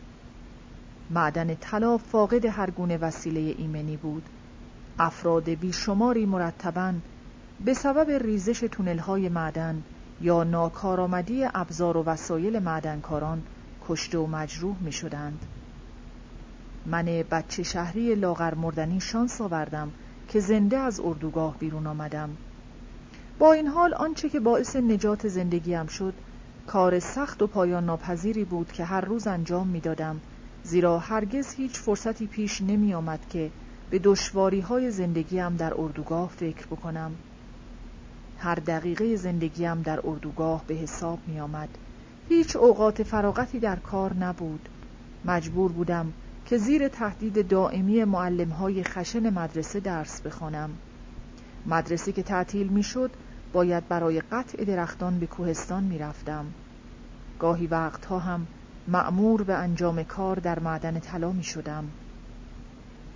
هر نوع کاری را انجام می دادم از مراقبت خرگوش ها گرفته تا کشاورزی در مزارع ذرت همه زندگیم منحصر شده بود به اجرای دستورات مسئولین اردوگاه خوشبختانه تقدیر خودم را قبول کرده و با آن کنار آمده بودم قطعا اگر با چشمان باز به این جهنمی که در آن گرفتار شده بودم نگاه می کردم آن وقت به شدت معیوس و افسرده می شدم و افسردگی در اردوگاه معادل با مرگ بود با این حال بعضی وقتها کم می آوردم و بد جوری احساس بدبختی می کردم. در خواب مرگ خودم یا دیگران را می دیدم. خواب می دیدم که درخت های قطع شده دارد روی من و دوستانم سقوط می کند. جنازه خودم و عزیزانم را می دیدم که مثل جنازه های اعدامی ها در حال سنگسار شدن است. شب که می شد همه صحنه هایی را که روز سعی در پاک کردنشان از حافظه هم داشتم دوباره جان می گرفتند فریادهای از سر درد چهره های از ریخت افتاده دست و پاهای له شده به محض بستن چشمهایم همه آن درهایی که بر خاطرات و افکار تلخ خود بسته بودم ناگهان باز می شدند گهگاه خواب پیونگیانگ را می دیدم که به نحو عجیبی باعث رنج و ناراحتی هم می شد بعضا خواب و واقعیت را قاطی می کردم برای لحظاتی دچار این توهم می شدم که پیونگیانگ واقعی است اما اردوگاه زاده خواب و خیال. این حالت من شباهت هایی با داستان جوانگژی داشت. او یک روز از خواب برخواست و از خودش پرسید آغاز دنیای واقعی از کجاست؟ پایان دنیای خواب کجاست؟ آیا این من هستم که خواب یک پروانه را دیده یا این یک پروانه است که خواب مرا دیده؟ فکر به مرگ صرفا منحصر به کابوس های شبانه هم نمی‌شد. بعضی وقتها در عالم بیداری به مرگ فکر می کردم و همین باعث می شد که به تمایل سرسختانم برای زنده ماندن خلل وارد شود. مرگ در قیاس با جهنمی که در آن زندگی می کردم گزینه به مراتب بهتری بود اما فکر به آن قبر سرد و مرتوب کافی بود تا به دنیای زندگان بازگردم. در گذر سالها حس ناراحت کننده دیگری در وجودم رشد کرد. حس می کردم در حقم بیعدالتی شده. هر زمان که به اختلاف میان آموخته های قبلیم با واقعیت های فعلی زندگیم فکر می کردم این حس بیعدالتی شدیدتر می شد نظرات و باورهای سیاسی اجتماعیم به مرور تحول پیدا کرده بود. من هم مثل مادر بزرگ ابتدا در برخورد با واقعیت های تلخ زندگی غافلگیر شدم. اما تدریجا برایم روشن شد که در حق من و خانوادم بیانصافی شده است. این برداشت تازه نیز به نوبه خود تبدیل شد به خشم و اعتراض خاموش. به ما یاد داده بودند که نوع حرف زدن و تفکرمان باید همواره در راستای رهنمودهای بنیادین رهبر کبیر باشد. اما عملکرد نگهبانها و مأموران حکومتی در اردوگاه کاملا برخلاف این آموزه ها و رهنمودها بود. من برای مثال جمله ای از رهنمودهای کیمیل سونگ را که به مناسبت روز کودکان بیان کرده بود خوب به خاطر داشتم. او در مطلبی تحت عنوان نامه‌ای به دوست داشتنی ترین بچه های کره نوین نوشته بود. بچه های کره گنج کشور ما و آینده سرزمین ما هستند.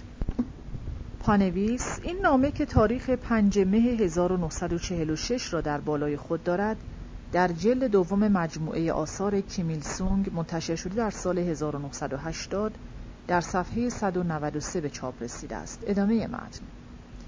و من به رغم این گفته بالاترین مقام کشور بچه ای بودم که به خاطر جرم پدر بزرگش در حال مجازات شدن بود. از نظر کیمیل سونگ من دیگر هیچ ارزشی نداشتم.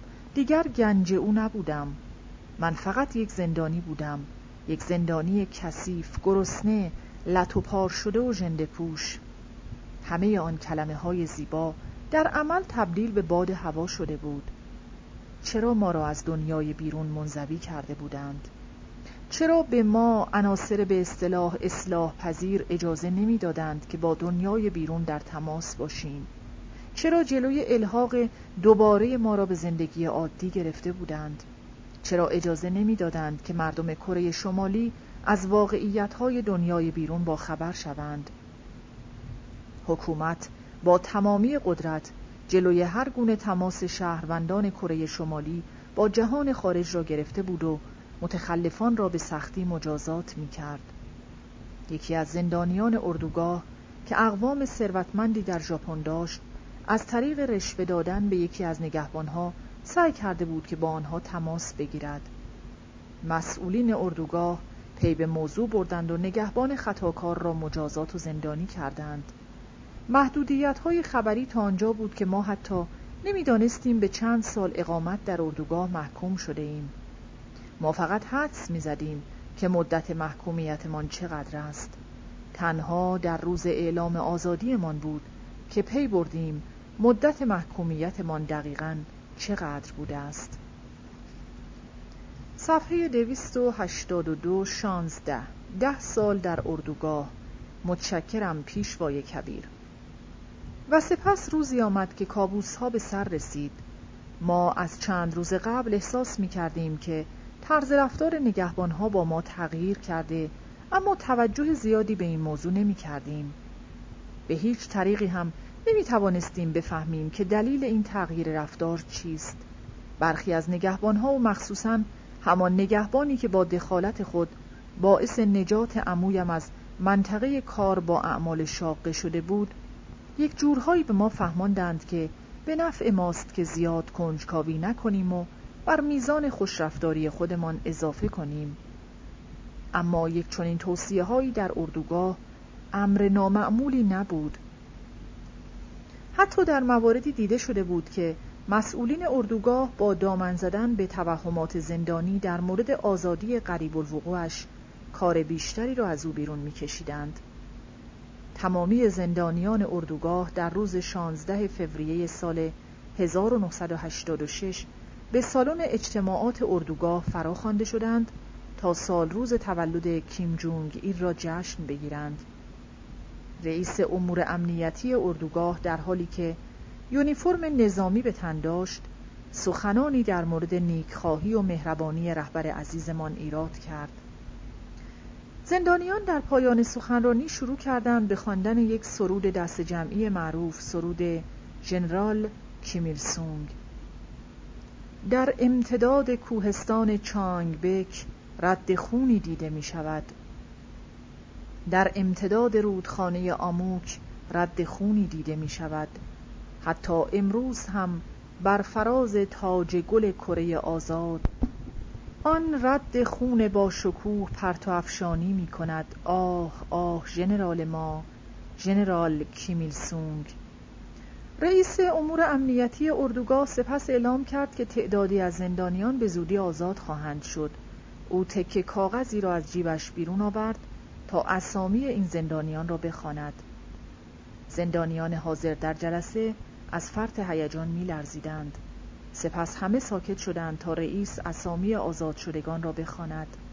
شانزده فوریه روزی بود که به طور معمول اسامی زندانیان آزاد شده را اعلام می کردند اما این بار نکته قافل گیر کننده در این مراسم وجود داشت و آن اعلام اسم خانوادم از پشت تریبون سالن اجتماعات بود در این لحظه به قدری داغ و هیجان زده بودم که درست متوجه قضیه نشدم عمویم که کنار دستم نشسته بود از فرط هیجان نفسش بیرون نمی آمد.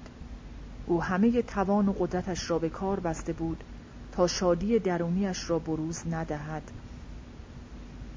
ابراز لذت و شادی از ترک قریب الوقوع اردوگاه امر زشت و نکوهیدهی به شمار می رفت. ناسلامتی این اردوگاه جایی بود که اشتباهات ایدولوژیکی ما را برطرف کرده بود و بنابراین دلیلی نداشت که از ترک چنین جای خوبی ابراز خوشحالی کنیم.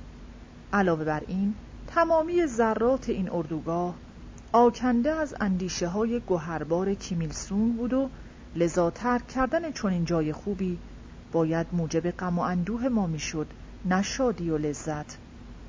اسامی دیگری هم اعلام شد بدون اینکه توجه ما را به خود جلب کند. امویم سر خم کرد و در گوشم به آهستگی گفت ما در این مورد نباید با هیچ کس دیگری حرف بزنیم. ما در این مورد نباید با هیچ کس دیگری حرف بزنیم. منظور امویم را درست نفهمیدم. خبر آزادی قریب الوقوع ما بسیار گیر کننده بود اما در عین حال می توانست مخاطرات احتمالی بسیاری هم به دنبال بیاورد. من دوست داشتم که مادر بزرگ و پدر بزرگ را در جریان این خبر مهم بگذارم. هر دوی آنها در آن روز بیمار بودند و به همین دلیل نتوانسته بودند در مراسم سال روز تولد کیم جونگ ایل شرکت کنند. رئیس اردوگاه سپس شرح داد که پرزیدنت کیمیل سونگ و فرزند با لیاقت ایشان کیم جونگ ایل تصمیم گرفتند که با توجه به پیشرفت‌های ایدولوژیکی که زندانیان نامبرده از خود نشان دادند فرصتی برای خدمت به سرزمین پدری در خارج از محدوده های اردوگاه یودوک به آنها اعطا شود. او در پایان سخنانش گفت که بقیه زندانیان باید با رفتار خوب خود اجازه دهند که این گونه اقدامات که نشانه است از دلسوزی های پایان ناپذیر رهبران کشورمان در آینده نیز ادامه یابد بعد از پایان این سخنرانی کوتاه دو تن از نمایندگان زندانیان روی سکو رفتند تا برای جمعیت سخنرانی کنند زندانی اول قرار بود که به زودی آزاد شود اما دومی کماکان باید در اردوگاه باقی می ماند. مسئولین اردوگاه برای اینکه این دو زندانی بتوانند به نحو مطلوبی سخنرانی های خود را آماده کنند قبلا به طور محرمانه آنها را از اسامی زندانیان در شرف آزادی مطلع کرده بودند. ابتدا نماینده‌ای که قرار بود به زودی اردوگاه را ترک کند پشت تریبون رفت. او گفت که نه تنها کوچکترین کینه ای از حزب به دل ندارد بلکه هوشمندی و آینده نگری داهیانه رهبران حزب و از همه مهمتر بخشندگی و رعفت آنها را می ستاید. به در ادامه حرفهایش گفت ما به لطف مرحمتهای رهبر کبیرمان فرمانده کیمیل سونگ و به رغم خلافکاری هایمان قرار است به زودی آزاد شویم ما از صمیم قلب از حزب تشکر می کنیم و هر کاری از دستمان برایت انجام خواهیم داد تا شایسته برخورداری از چنین لطفی باشیم همچنین باید از مدیران میهن پرست و انقلابی اردوگاه یودوک تشکر کنیم. آنها صبورانه ما را متوجه عمق خطاها و اشتباهاتمان کردند.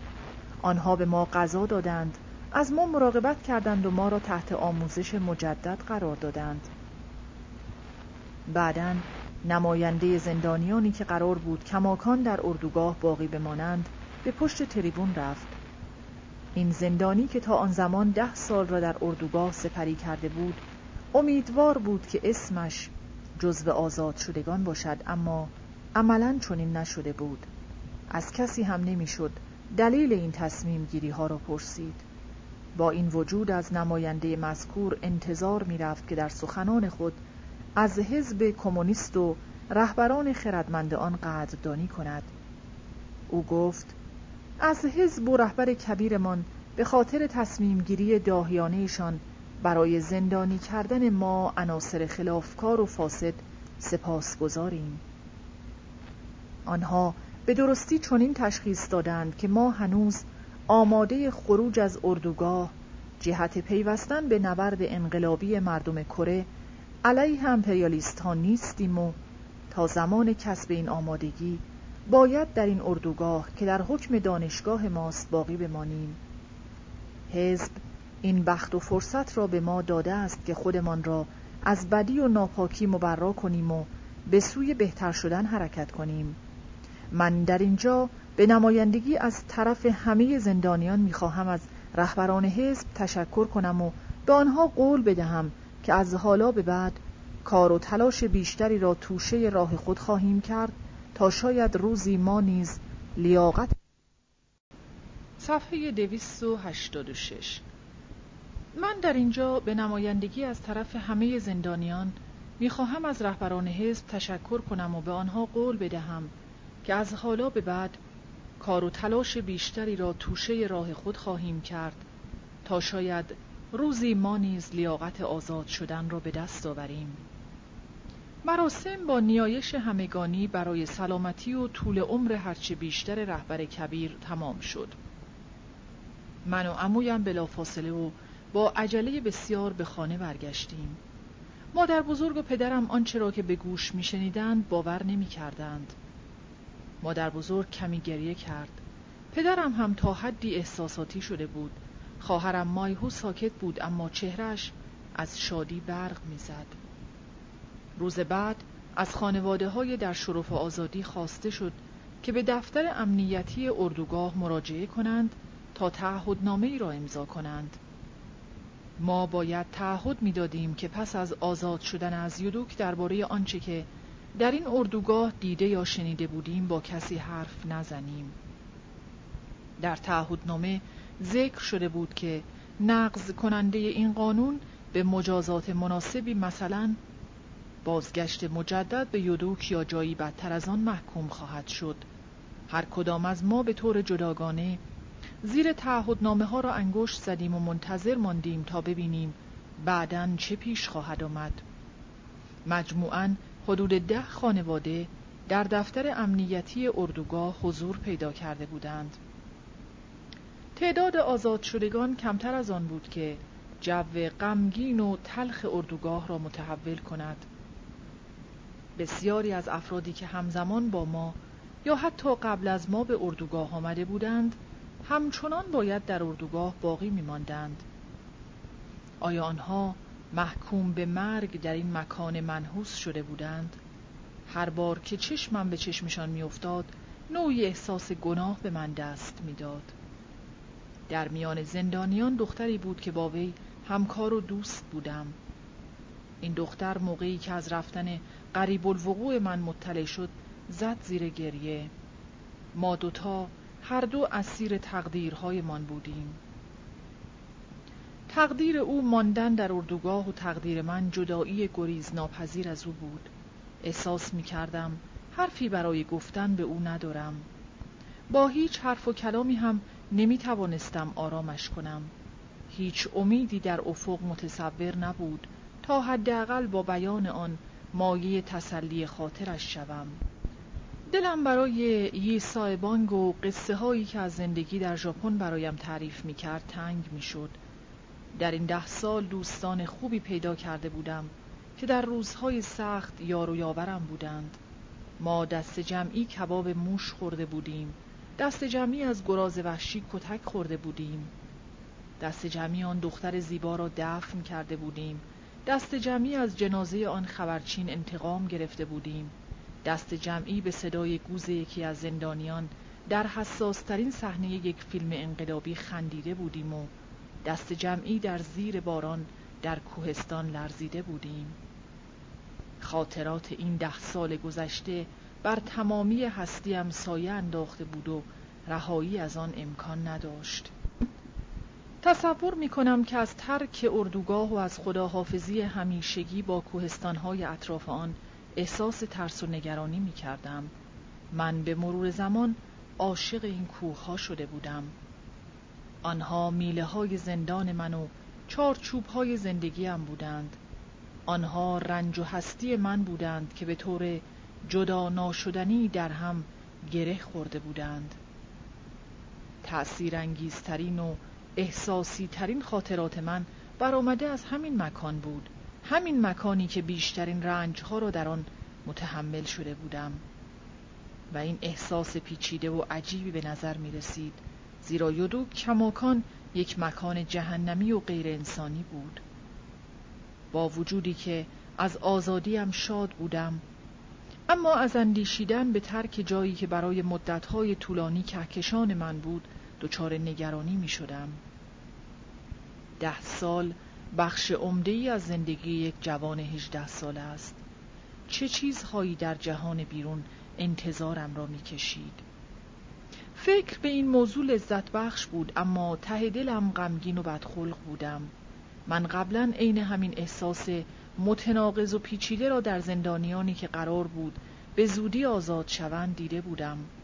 با این حال همیشه به خودم می‌گفتم که من با اینها فرق دارم و اگر روزی آزاد شوم قطعا از آزادیم خوشحال خواهم شد.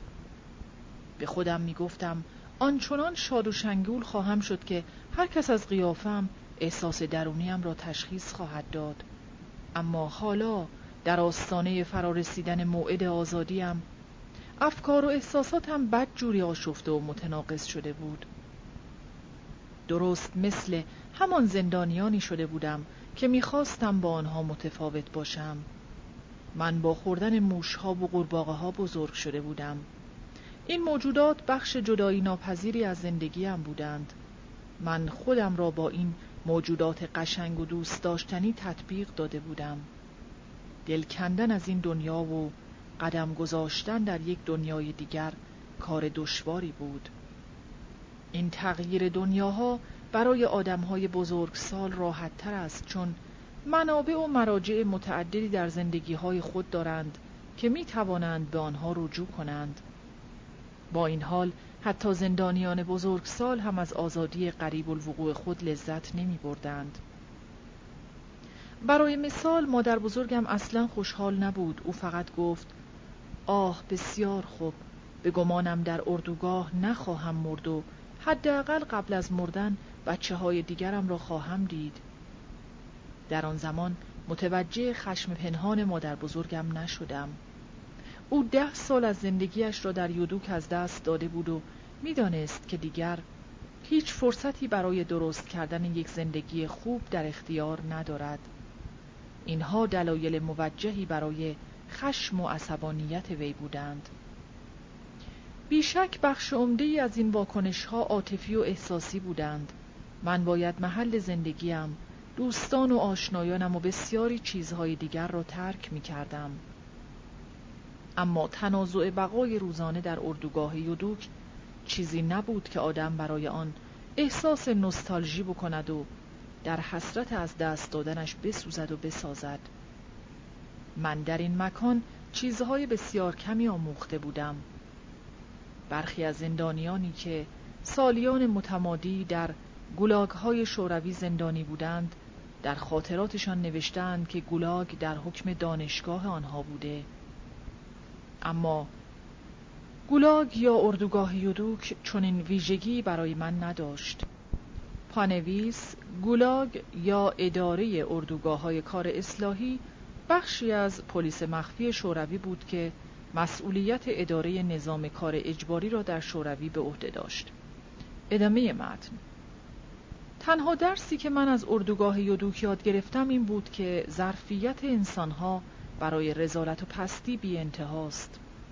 من در یودوک پی بردم که تمایزهای اجتماعی و تحصیلی در چنین مکانی به سرعت محو می شود. بچه که بودم فکر می کردم که آدم با حیوان فرق دارد اما در یودوک فهمیدم که واقعیت خلاف این را می گوید. در یودوک هیچ تفاوتی میان انسان و حیوان نبود به جز یک تفاوت. یک آدم خیلی گرسنه حاضر است برای سیر کردن شکم خود. از غذای بچهش بدزدد اما یک حیوان گرسنه هرگز چنین کاری نمی کند و من شاهد مرگ آدمهای بسیاری در اردوگاه بودم. که نحوه مردنشان هیچ تفاوتی با حیوانات نداشت. ما قبل از ترک اردوگاه لوازم و وسایل خود را به عنوان هدایای خداحافظی به دوستان و همسایه های من دادیم. این ابزار و لوازم درب و داغان تنها چیزهایی بودند که ما مجاز به مالکیتشان بودیم. روز آزادی عاقبت از راه رسید. اواخر فوریه سال 1987 بود. بسیاری از زندانیان برای خداحافظی و بدرقه ما جلوی در آلونک ما جمع شده بودند. صحنه خیلی غمانگیزی بود. ما می‌دانستیم که به احتمال زیاد دیگر هرگز هم دیگر را نخواهیم دید. ما متقابلا به آنها این امیدواری و اطمینان خاطر را دادیم که روز آزادی آنها هم عاقبت فرا خواهد رسید. از آنها خواستیم تا آن روز مواظب خودشان باشند. آنها سر خود را به علامت موافقت با گفته های مانتکان دادند بدون اینکه به روی خود بیاورند که این توصیه های ما تا چه اندازه واهی و مسخره است. ما را سوار همان نوع کامیونی کردند که ده سال پیش با آن به اردوگاه آورده بودند. موقعی که سوار کامیون شدم یاد زمان عظیمتمان از پیونگیانگ افتادم که مادرم در گوشه خیابان ایستاده بود و داشت با چشمان گریانش ما را بدرقه می کرد. این خاطره ناگهان به شکلی روشن و با وضوح تمام در ذهنم تداعی شد. عجیب بود. برای اینکه مدتها بود که خاطره مادرم را فراموش کرده بودم. صحنه جدایی از مادرم به قدری دور و محو بود که گاهی وقتها فکر می کردم نکند این صحنه صرفا زاییده خیال و تصورم باشد. حالا که کامیون به آهستگی روی جاده حرکت می کرد خاطره آخرین دیدار با مادرم همه ذهنم را اشغال کرده بود. در یک لحظه متوجه این واقعیت شدم که با آزادی از اردوگاه می توانم دوباره مادرم را ببینم. از حالا به بعد می توانستم به مادرم فکر کنم بدون اینکه احساس درد و رنج بکنم. زمان آن رسیده بود که از شر آن خاطره قدیمی آزار دهنده آزاد شوم. ما بعد از طی چهل کیلومتر به دهکده رسیدیم که قرار بود موقتا در آنجا اسکان پیدا کنیم تا بعدها حکومت خانه دائمی تری برایمان پیدا کند. در کره شمالی هر استان دو به چند منطقه گان و هر منطقه به چند ناحیه تقسیم می شود ما در موقعیت فعلی اجازه ترک گانمان را نداشتیم. این گان بخشی از استان یودوک بود.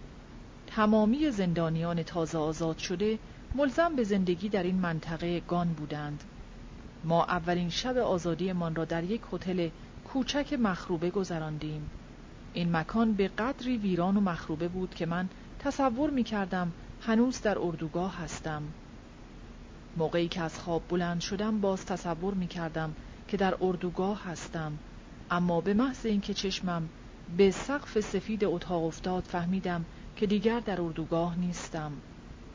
در اردوگاه که بودیم یک ساعت ناقوسدار رس ساعت پنج صبح به صدا در می آمد و همه را از خواب بلند می کرد. در این جای تازه از ساعت ناقوسدار خبری نبود. احساسات و اندیشه های عجیب و غریبی به ذهنم هجوم آورده بود. زمان زیادی باید میگذشت تا خودم را با این محیط تازه تطبیق بدهم. دور تا دور هتل را دشت بی انتها فرا گرفته بود. ما ابتدا برای کار به یک بخش کشاورزی ازام شدیم و مدتی هم در یک مزرعه دولتی کار کردیم. حالا که شهروندان آزاد به شمار می رفتیم وضع جیره غذاییمان بهتر شده بود و به برنج، خمیر سویا، شیر و ماهی دسترسی داشتیم. البته این مربوط به سال 1987 از زمانی که هنوز قحطی سراسر کشور را فرا نگرفته بود. ما مدت کوتاهی در مزرعه بودیم تا اینکه عاقبت مسئولین به عمویم اجازه دادند که برای کار به شهر بزرگ پیونگ سانگ برود. او به این ترتیب می توانست از رشته تخصصی ارزشمند خود بیوشیمی استفاده بهتری بکند. من و باقی اعضای خانواده نیز قرار شد تا ماه آوریل در استان یودوک باقی بمانیم. هر ناحیه‌ای در کره شمالی توسط دو کمیته داره می شود یکی کمیته اجرایی و دیگری کمیته سیاسی. ما حالا شهروندان معمولی به حساب می آمدیم و باید کاری را برایمان در نظر می گرفتند. تشکیلات امنیتی ما را به بخش کارگری تحت کنترل کمیته اجرایی تحویل داد. آنها هم تصمیم گرفتند که ما در یک مزرعه دولتی مشغول به کار شویم. البته ما همچنان زندانیان سابق به شمار می رفتیم. در کره شمالی رسم بر این است که در برگه هویت هر شهروند آخرین شغل وی را درج کنند در برگه هویتی من نوشته شده بود که آخرین شغل من در واحد ارتشی شماره 2915 بوده است. اکثر های معمولی کره معنای این کلمات را نمیفهمیدند اما مأموران امنیتی بلافاصله متوجه می شدند که ما از زندانیان سیاسی سابق هستیم. ما دائما تحت نظر بودیم چه در محل زندگیمان چه در محل کار. معموران امنیتی و خبرچین ها بر همه چیز نظارت محسوس و غیر محسوس داشتند. تعداد خبرچین ها بسیار زیاد بود. از این حیث تفاوتی میان اردوگاه و خارج اردوگاه نبود. هر شهروندی در کره شمالی تحت شنود و مراقبت دائم است اما ما با توجه به اینکه زندانیان سیاسی سابق به شمار می رفتیم بیشتر از دیگران تحت نظر بودیم. وجه خندهدار قضیه این بود که من اساساً به هیچ مراقب و ناظر بیرونی نیاز نداشتم زیرا یک پلیس امنیتی در مغزم حضور دائمی داشت و رفتارم را کنترل می کرد. در اردوگاه به من یاد داده بودند که به محض دیدن یک مأمور حکومتی باید بلافاصله به او سلام بدهم و ادای احترام کنم من بعد از رهایی از اردوگاه هنوز این عادت را ترک نکرده بودم و هر زمان که یک مأمور حکومتی از جلویم رد می‌شد سرم را با یک زاویه 90 درجه روی سینه خم می کردم و سلام بلند بالایی به او می دادم. دوستان جدیدم که از این رفتار من خندهشان می گرفت به من کمک کردند تا تدریجا بتوانم این عادت قدیمی را ترک کنم من و خانوادم دوست نداشتیم در روستا زندگی کنیم اما هر فرد کره‌ای که بخواهد منطقه اقامتی خود را ترک کند و به منطقه یا استان دیگری برود باید ابتدا از رئیس گروه کاریش اداره پلیس محلی و اداره امنیت محلی مجوزهای لازم را دریافت کند زندانیان سیاسی سابق علاوه بر مجوزهای فوق باید مجوز ویژه‌ای هم از اداره کل امنیت حکومتی دریافت می کردند. خوشبختانه بسیاری از اقوام ما از رفتن به اردوگاه معاف شده بودند و تقریبا همه آنها و مخصوصا دو تا از امه هایم و عموی بزرگم آماده بودند که به ما کمک کنند. البته این افراد از اقوام نزدیک زندانیان سیاسی سابق به شمار می رفتند و به همین دلیل از مدتها پیش آنها را به شهرک ها و روستاهای دور از پایتخت تبعید کرده بودند. برای مثال یکی از امه هایم سر از چانگ جین درآورده بود که یک روستای کوهستانی دور افتاده است که به خاطر شکستی که ژنرال مکارتور آمریکایی در آنجا از نیروهای کره متحمل شد مشهور است. پانویس داگلاس مک آرتور 1880 تا 1964 در جنگ جهانی دوم و جنگ کره فرماندهی نیروهای ارتش آمریکا در آسیای جنوب شرقی را بر عهده داشت. او در دسامبر 1950 مجبور شد نیروهای خود را از شمال کره خارج کند. چانگجین محلی بود که آمریکایی ها در آن شکست سختی خوردند. ادامه متن با این حال اقوام نزدیک ما آزاد باقی مانده بودند البته همانقدر آزاد که یک شهروند کره‌ای می‌تواند باشد عموی بزرگم با چرب کردن سویل برخی از کارمندان حکومتی عاقبت موفق شد اعضای خانواده پدریم را در شهر کوچک و روستایی مسان دوباره گرد هم بیاورد عموی بزرگم بر حسب اتفاق از زبان یکی از زندانیان سابق اردوگاه یودوک شنیده بود که ما آزاد شده ایم. او بلافاصله ترتیبی داد که تمامی اعضای خانواده پدریم با قطار به موسان بیایند. سفر طولانی و مشکلی بود اما به زحمتش میارزید. تجدید دیدار اعضای خانواده پر از شور و احساس بود. اموهایم در نگاه اول نتوانستند من و خواهرم را بشناسند اما بعد از لحظه سکوت همه یکدیگر را بغل کردیم. آنها طی ده سال گذشته هیچ خبری از ما نداشتند اما حدس می‌زدند که باید بلای بزرگی بر سرمان نازل شده باشد. ما آن شب در کنار هم گفتیم و خندیدیم و گریه کردیم. ما موقع دیدار با اعضای خانوادهمان همان لباسهایی را که مأموران امنیتی موقع ترک اردوگاه به ما داده بودند به تن داشتیم به همه زندانیانی که از اردوگاه آزاد می شدند همین نوع لباسها را می دادند. جالب این که لباسهای اموها و امه هایم که به اصطلاح شهروند آزاد به شمار می رفتند تفاوت زیادی با لباسهای ما نداشت. لباسهای آنها نیز تقریبا از همان پارچه و مدل لباسهای زندانیان اردوگاه بود تا آنجا که ما را به یاد همبندی های سابقمان میانداخت.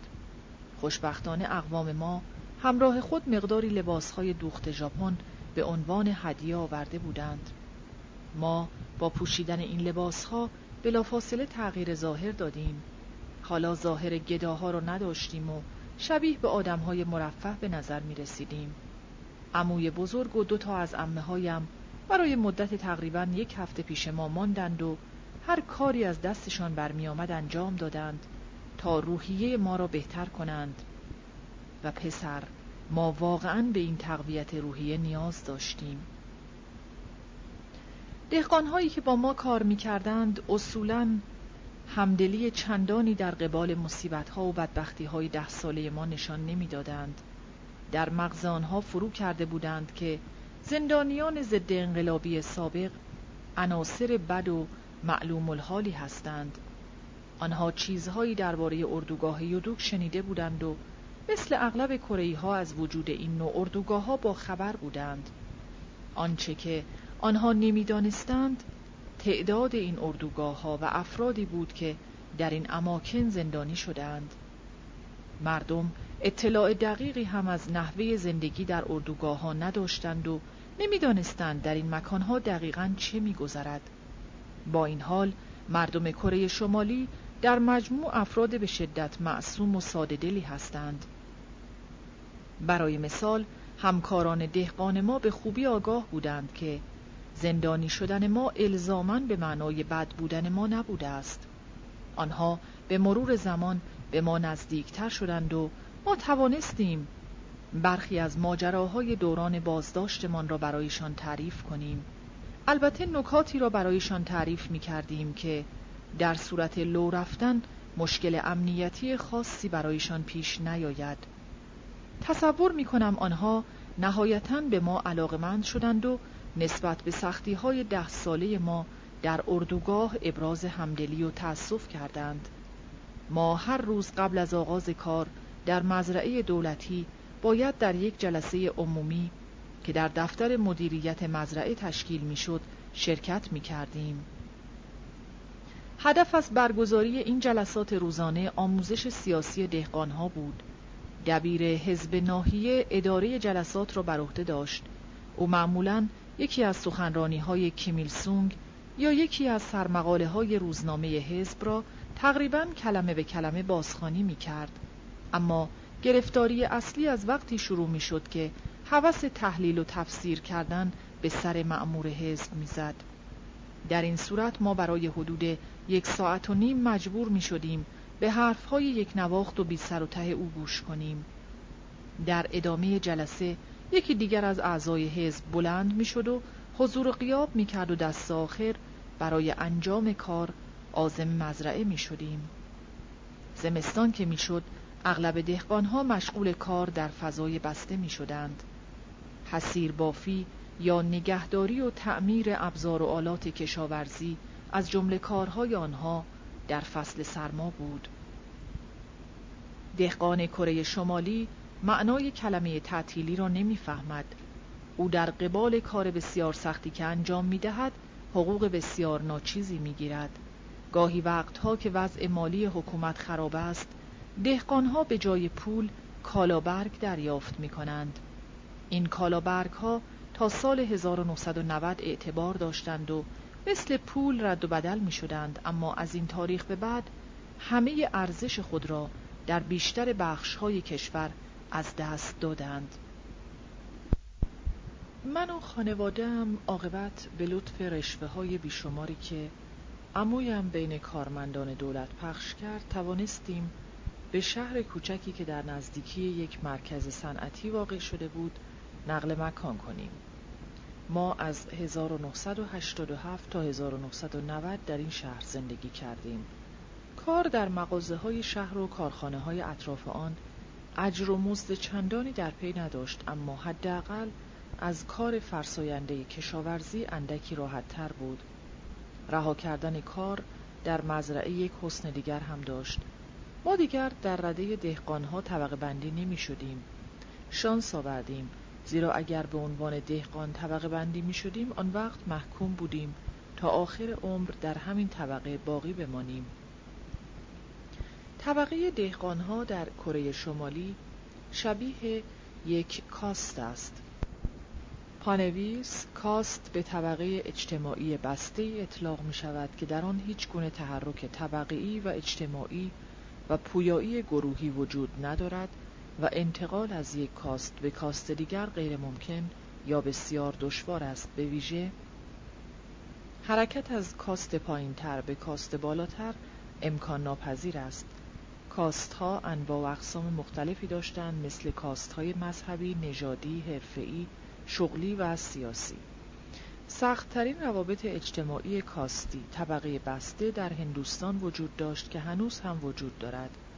وجود نظام کاستی در نظام اجتماعی کره شمالی که یک کشور کمونیستی است امر بسیار عجیب و نادری است. در نظام کاستی طبقات منفصل هستند و هیچ گونه تحرک اجتماعی افقی و عمودی صورت نمی‌گیرد.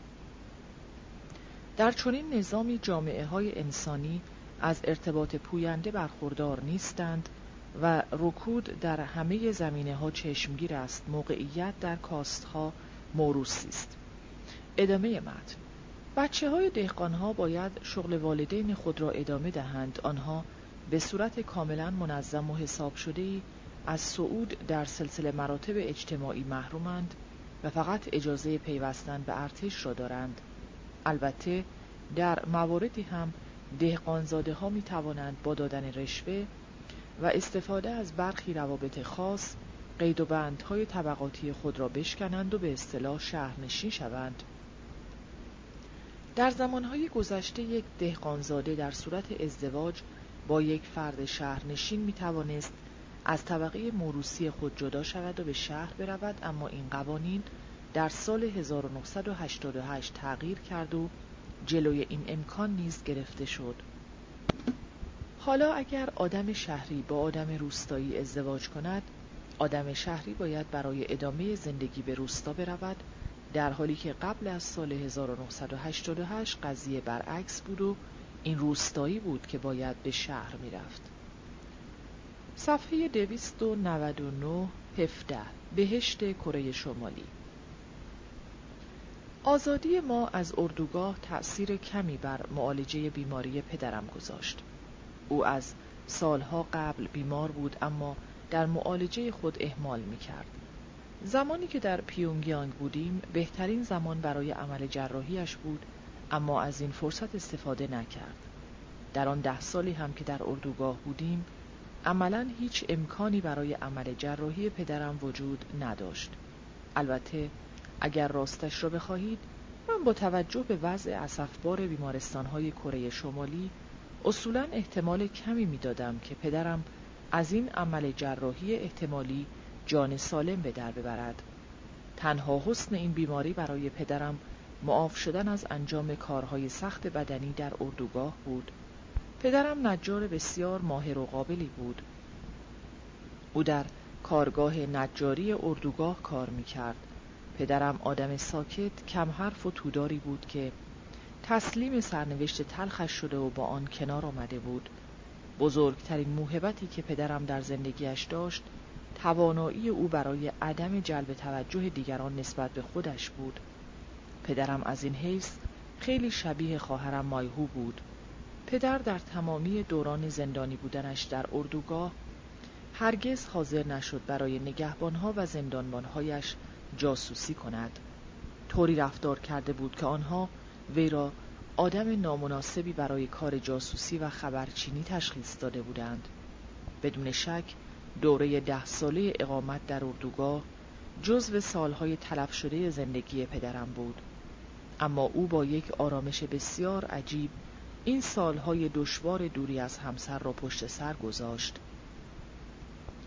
با این وصف سختی هایی که او تحمل کرد فراتر از تاب و توانش بودند.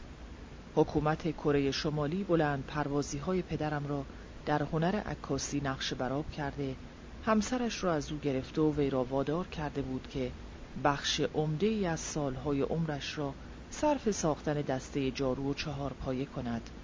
تحمل این مسائب بیدلیل برای پدرم خیلی رنجبار و ناراحت کننده بود اما او خاموش و بردبار تحمل کرد. بیماری پدرم در اواخر نوامبر سال 1987 وخیمتر شد. دردهایش به حدی شدید بود که او را زمینگیر کرد. آخرین روز زندگیش را خوب به یاد دارم. آرام روی تخت دراز کشیده و چشمهایش را بسته بود که ناگهان دیدم بدنش از حرکت باز ایستاد. در آخرین لحظه دستانش را کمی تکان داد و لبخند ملایمی بر چهرهش نشست. او این طوری مرد آرام و بی صدا بدون اینکه توجه اطرافیانش را به مرگ خود جلب کند. مردنش شبیه به زندگی کردنش بود. صحنه مردن پدرم برداشت و درک مرا از مرگ تغییر داد. تصور قبلیم این بود که مرگ همیشه نقابی از وحشت و ترس بر چهره خود دارد. هرگز تصورش را هم صفحه 300 تصور قبلیم این بود که مرگ همیشه نقابی از وحشت و ترس بر چهره خود دارد. هرگز تصورش را هم نمی کردم که مرگ می تواند آرام و آری از وحشت اتفاق بیفتد. از بعد از مرگ پدرم مرگ دیگر مرا نمی ترساند. پدرم با مرگ خود نشان داد که لحظه مرگ را می توان به لحظه‌ای برای خندیدن تبدیل کرد. ما سنت کره ها را به جا آوردیم و دو روز بعد را در کنار جنازه روباز پدرم سپری کردیم قوم و ها و دوستان در خانه ما جمع شده بودند و بسات نوشابه الکلی و ماکارونی و دیگر خوردنی ها به راه بود همسایه ها در طبخ غذا و در مهیا کردن مقدمات پذیرایی از میهمان ها به ما کمک می کردند. حکومت کره شمالی هم لطف کرد و یک سهمیه سی لیتری الکل به ما داد. صرف الکل در مراسم خاکسپاری و سوگواری مردگان جزو سنت های کره است البته برای برگزاری یک مراسم معمولی سوگواری به حداقل 100 لیتر الکل نیاز است خوشبختانه برخی دوستان و آشنایان محبت کردند و با دادن کمی رشوه به مأموران دولتی سهمیه سی لیتری ما را به سهمیه صد لیتری تبدیل کردند. من پدرم را در نوک قله کوه در جایی که منظره بسیار زیبایی داشت دفن کردم. کره ها معتقدند که اگر جای مناسبی برای دفن مرده انتخاب شود اولاد و اخلاف فرد متوفا از زندگی سعادتمندانهی برخوردار خواهند شد. من بعضی وقتها به این فکر می کنم که بسیاری از خوششانسی هایی که بعدا در زندگی نصیبم شد به خاطر گور مناسبی بوده که برای پدرم انتخاب کردم. پدرم مرد بدون اینکه مادرم را دوباره ببیند. نباید اینطوری می‌شد. هرچند مسافرت ما در سطح کشور محدود بود اما مادرم می توانست برای دیدن ما مجوز سفر بگیرد. مشکل اصلی این بود که ما از جا و مکان مادرم خبر نداشتیم. در کشورهای غربی کسب چنین اطلاعاتی خیلی راحت است. فرد می تواند با مراجعه به دفترچه شماره تلفن یا از طریق تماس با اداره پلیس و یا با دادن آگهی در روزنامه ها آدرس گم شده خود را پیدا کند. اما در کره شمالی چنین امکانهایی وجود ندارد. ما نهایتا به صورت اتفاقی از جا و مکان مادرم با خبر شدیم. خواهر کوچک مادرم که در نامپو زندگی می کرد به طور اتفاقی با یکی از زندانیان سابق اردوگاه یودوک ملاقاتی کرده بود. این زندانی به نوبه خود با دیگر همبندی های سابق خود در اردوگاه ارتباط داشت و ما نهایتا از طریق همین زندانیان سابق موفق شدیم آدرس خالم را پیدا کنیم. اما به رغم پیدا کردن این سر نخ من احساس می کردم که هنوز آماده دیدار با مادرم نیستم. خیلی دوست داشتم که دوباره مادرم را ببینم اما در عین حال مردد بودم. شاید دلیل این تردید تلقین های مادر بزرگم بود. او همیشه طوری از مادرم حرف می‌زد که انگار وی داوطلبانه و نه از روی اجبار از پدرم طلاق گرفته است. این حرفها احتمالا روی پدرم هم تأثیر گذاشته بود برای اینکه او هرگز کوچکترین تلاشی نکرد تا بار دیگر همسرش را ببیند. پدرم می توانست از طریق آشنایان مشترک جا و مکان همسرش را پیدا کند اما در این مورد هیچ اقدامی نکرد. عوامل دیگری هم در کار بود تا من برای دیدار دوباره مادرم دچار تردید شوم. مادر بزرگ طی ده سال گذشته ما را بزرگ کرده بود.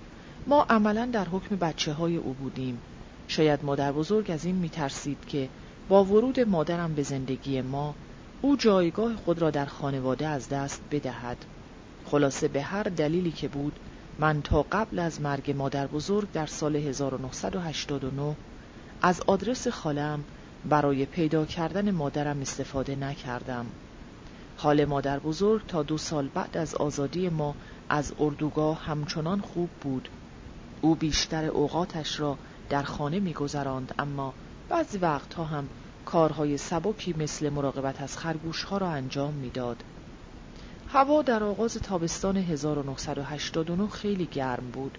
یادم هست که در یکی از روزهای تابستان همین سال دقیقاً 25 جوان من و مادر بزرگ جر و بحث احمقانی با یکدیگر داشتیم. من از غذایی که او برای نهار پخته بود شکایت داشتم و همین باعث جر و بحث ما شد. من بعد از اینکه از خانه بیرون آمدم متوجه اشتباهم شدم و به خانه برگشتم تا از مادر بزرگ عذرخواهی کنم. اما موقعی که وارد خانه شدم خبری از مادر بزرگ نبود. چند دقیقه بعد همسایه ها آمدند و خبر آوردند که مادر بزرگ در وسط مزرعه از حال رفته است. با عجله خودم را بالای سر او رساندم اما دیدم که بدنش حرکت نمی کند ما بلافاصله او را به خانه بردیم اما متاسفانه دیگر نفس نمی کشید مرگ مادر بزرگ ضربه روحی شدیدی به من و خواهرم وارد کرد. ما خیلی به هم نزدیک بودیم. او رشته پیوند دهنده اعضای خانواده بود. حالا من و خواهرم تنهای تنها شده بودیم. جای خالیش هیچ وقت برای من پر نشد. او تا شهست سالگی همچنان زیباییش را حفظ کرده بود اما بعد از یک سال اقامت در اردوگاه همه موهایش سفید شد. صورتش پر از چین و چروک شد و دندانهایش ریخت. ابتلا به دو بیماری پلاگر و کمخونی باعث شده بود تا کاملا از ریخت و قیافه بیفتد. اما این دختر مغرور کره‌ای در برابر همه این سختی ها خوب ایستادگی کرده بود. من و خواهرم چند هفته پس از مرگ مادر بزرگ نامه‌ای به آدرس خاله‌ام در شهر نامپو نوشتیم و از او خواستیم ما را از جا و مکان مادرم با خبر کند. کمی بعد جواب نامه آمد. مادرم در پیونگیانگ زندگی می کرد. ما عاقبت در ژانویه 1990 مجوز سفر به پیونگیانگ را دریافت کردیم. مادرم با گریه و زاری ماجراهای مصیبتباری را که در سیزده سال گذشته بر او رفته بود برایمان تعریف کرد و بعد نوبت به ما رسید که ماجراهای مصیبتبار ده سال زندانی شدنمان را در اردوگاه برای او تعریف کنیم. مادرم مات و مبهوت به ما خیره شده بود و به حرفهایمان گوش می‌داد. او حتی یک بار هم حرف ما را قطع نکرد اما کلمه هم بر ضد حکومت نگفت. آیا او همچنان به حکومت وفادار بود؟ او در واکنش به شرح مصیبتها و بدبختیهای ما فقط به گفتن این جمله اکتفا کرد. شما خیلی بدشانس بودید. چه می شود کرد؟ تقدیر همین بود. مادرم در روزهای اول جداییمان در پیونگیانگ هر لحظه در انتظار مانده بود تا مأموران به سراغش بروند و وی را روانه اردوگاه کنند. او تقریبا مطمئن بود که به زودی در اردوگاه یودوک به ما ملحق خواهد شد. اما مأموران امنیتی هرگز به سراغش نرفتند و بنابراین مادرم شخصا به آنها مراجعه کرد و از آنها خواست که وی را به اردوگاه بفرستند اما مأموران بلد بودند که چجوری او را از پیگیری تقاضایش منصرف کنند آنها به مادرم گفتند آیا واقعا دوست داری به عنوان یک محکوم تو را به اردوگاه یودوک بفرستیم؟ اما اگر تو را به اردوگاه بفرستیم باید تمامی برادرها و خواهرهایت به اضافه بچه های آنها را هم روانه اردوگاه کنیم. آیا تو خواهان چنین چیزی هستی؟ مادرم پیش خودش فکر می کرد که دیگر هرگز ما را نخواهد دید. معموران به جای اندکی امیدواری دادن به مادرم او را مطمئن کرده بودند که ما تا روز مرگمان در اردوگاه باقی خواهیم ماند و مادرم به این نتیجه رسیده بود که دیگر هیچ کاری از دستش ساخته نیست. او نهایتا به خانه بازگشت و چمدانها و بخچه های حاوی لباسها و غذاها را که برای سفر به یودوک بندی کرده بود باز کرد مادرم از این پس برای سالیان طولانی در تنهایی و ناامیدی و بیماری به زندگی خود ادامه داد مادرم در یک آپارتمان کوچک در مرکز پیونگیانگ زندگی می کرد. این آپارتمان شامل یک اتاق بزرگ، یک آشپزخانه و یک انباری کوچک می شد. هر موقع که من و خواهرم به دیدنش می رفتیم، او ساعتهای زیادی را صرف پختن غذاهای خوشمزه برای ما می کرد و از اینکه وظایف مادریش را دوباره از سر گرفته احساس خورسندی می کرد. مادرم حتی یک بار تصمیم گرفت آپارتمانش را تحویل دهد و به استان محل زندگی ما نقل مکان کند اما من منصرفش کردم او آدم خوششانسی بود زیرا در پیونگیانگ زندگی می کرد و در دفتر خدمات خلق اداره توضیع کننده کالاهای مصرفی شغل خوبی داشت من و خواهرم به او قول دادیم که حتی المقدور بیشتر به دیدنش برویم من در سالهای پایانی زندانی بودنم در اردوگاه یودوک به شدت از دست مادرم عصبانی بودم و او را به خاطر نپیوستنش به شوهر و فرزندانش سرزنش می کردم. در آن زمان وضع و موقعیت مادرم را به درستی درک نمی کردم. حکومت کره شمالی بعد از جدا کردن اجباری والدینم از یکدیگر آنها را مجبور کرده بود از هم طلاق بگیرند. من در آن زمان از این موضوع به اطلاع بودم و به همین دلیل مادرم را مقصر می دانستم اما بعدا متوجه شدم که او هیچ تقصیری نداشته حالا متقابلا امیدوارم که مادرم وضع فعلیم را درک کند و مرا به خاطر ترک کشور مقصر نداند انتظار دارم او بهتر از آنچه که من درکش می کردم مرا درک کند زندگی راه خودش را دنبال می کرد. من و خواهرم چند ماه بعد از مرگ مادر بزرگ آزم پیونگیانگ شدیم تا نزد عمویم زندگی کنیم. امو کمی بعد از آمدن ما ازدواج کرد. خواهرم تصمیم گرفته بود که در دانشکده پرستاری ثبت نام کند. حالا که همگی ما از اردوگاه آزاد شده بودیم، من این بخت را یافته بودم تا بار دیگر خواهرم را بشناسم. در اردوگاه یودوک کار روزانه ما به حدی شدید بود که من و خواهرم عملا هیچ فرصتی برای نزدیک شدن به هم نداشتیم من معمولا در فضای باز کار می کردم اما خواهرم در کارخانه پارچه بافی اردوگاه کار می کرد ما فقط موقع شام برای لحظات کوتاهی یکدیگر را می دیدیم و بعد هم بلا فاصله از فرط خستگی به خواب می رفتیم. اما حالا که در بیرون اردوگاه بودیم به چشم می دیدم که خواهرم چه تغییرات زیادی کرده است. او در 18 سالگی زیبایی خیره کننده ای داشت. در اردوگاه که بودیم سوء تغذیه یونیفرم های بدشکل عدم بهداشت و کار فرساینده باعث می شد که هیچ کس جذاب و زیبا به نظر نرسد. اما حالا در زمان آزادی زیبایی خواهرم چشمگیر و با شکوه بود او توجه زیادی را به خودش جلب می کرد خیلی از دوستانم عاشق سینه چاک مایهو بودند و جلوی من از او تعریف می کردند. از اینکه می دیدم چون این خواهر جذابی دارم احساس غرور می کردم. خواهرم خواستگارهای زیادی داشت خیلی زیاد یکی از خواستگارهای او که افسر ارتش خلق کره بود از بقیه مصرتر بود این افسر خوشقد و بالا آدم خوبی به نظر می رسید او یک بار برنده مقام قهرمانی در مسابقات ملی هنرهای رزمی کره شده بود این آقای خواستگار برای جلب رضایت من برایم برنج و نفت می آورد. او این برنج و نفت را از پادگانی که در آن خدمت می کرد می دزدید. به فهمی نفهمی از دست او و کارهایی که می کرد زله شده بودم اما حالا که به گذشته نگاه می کنم می بینم که این مرد جوان شخصیت نسبتا جالب و غیرعادی داشت. او راننده یک ژنرال ارتشی بود و علاقه زیادی داشت که سگهای ولگرد را در جاده و خیابان زیر بگیرد.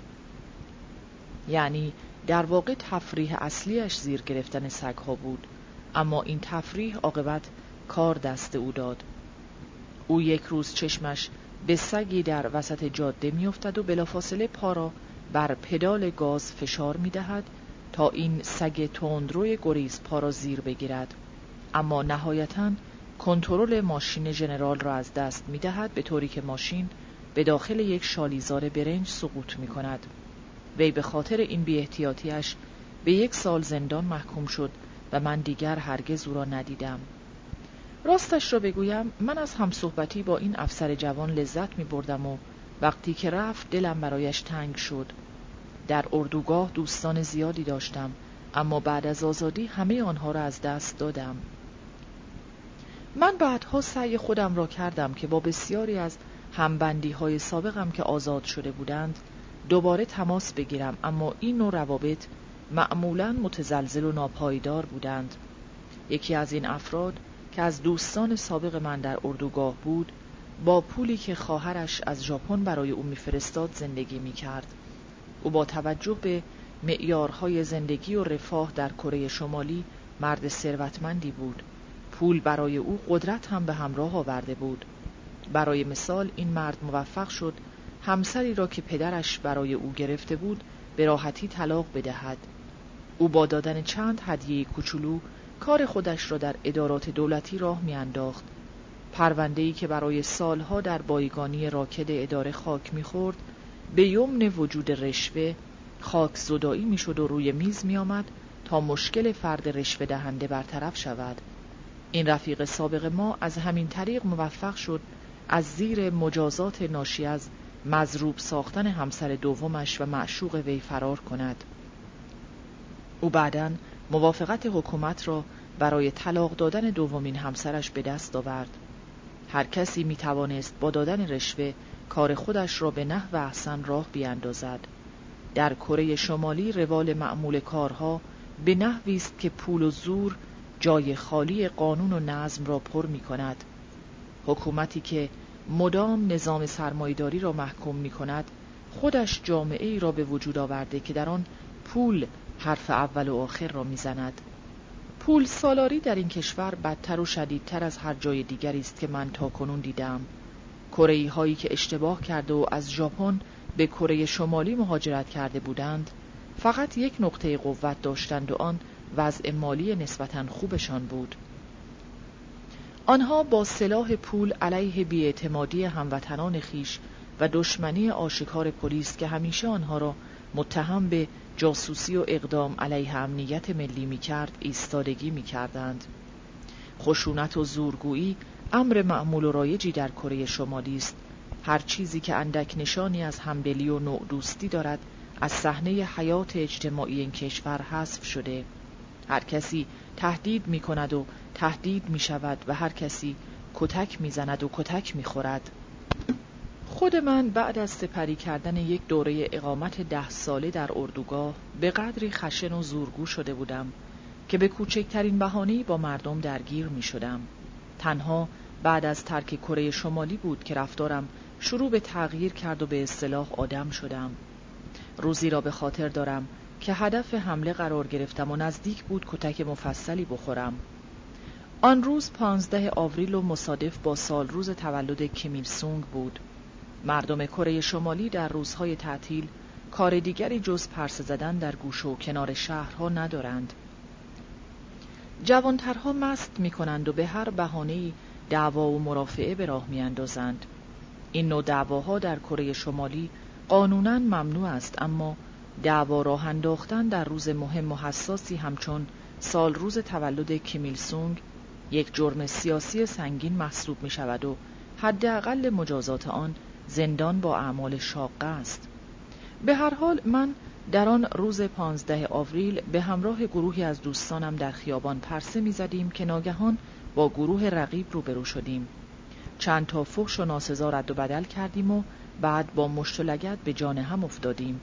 برای یک لحظه احساس کردم که از هر طرف محاصره شدم به صورت غریزی و البته تا حدی مثل دیوانه ها شروع کردم به تکان دادن دست ها و پاهایم.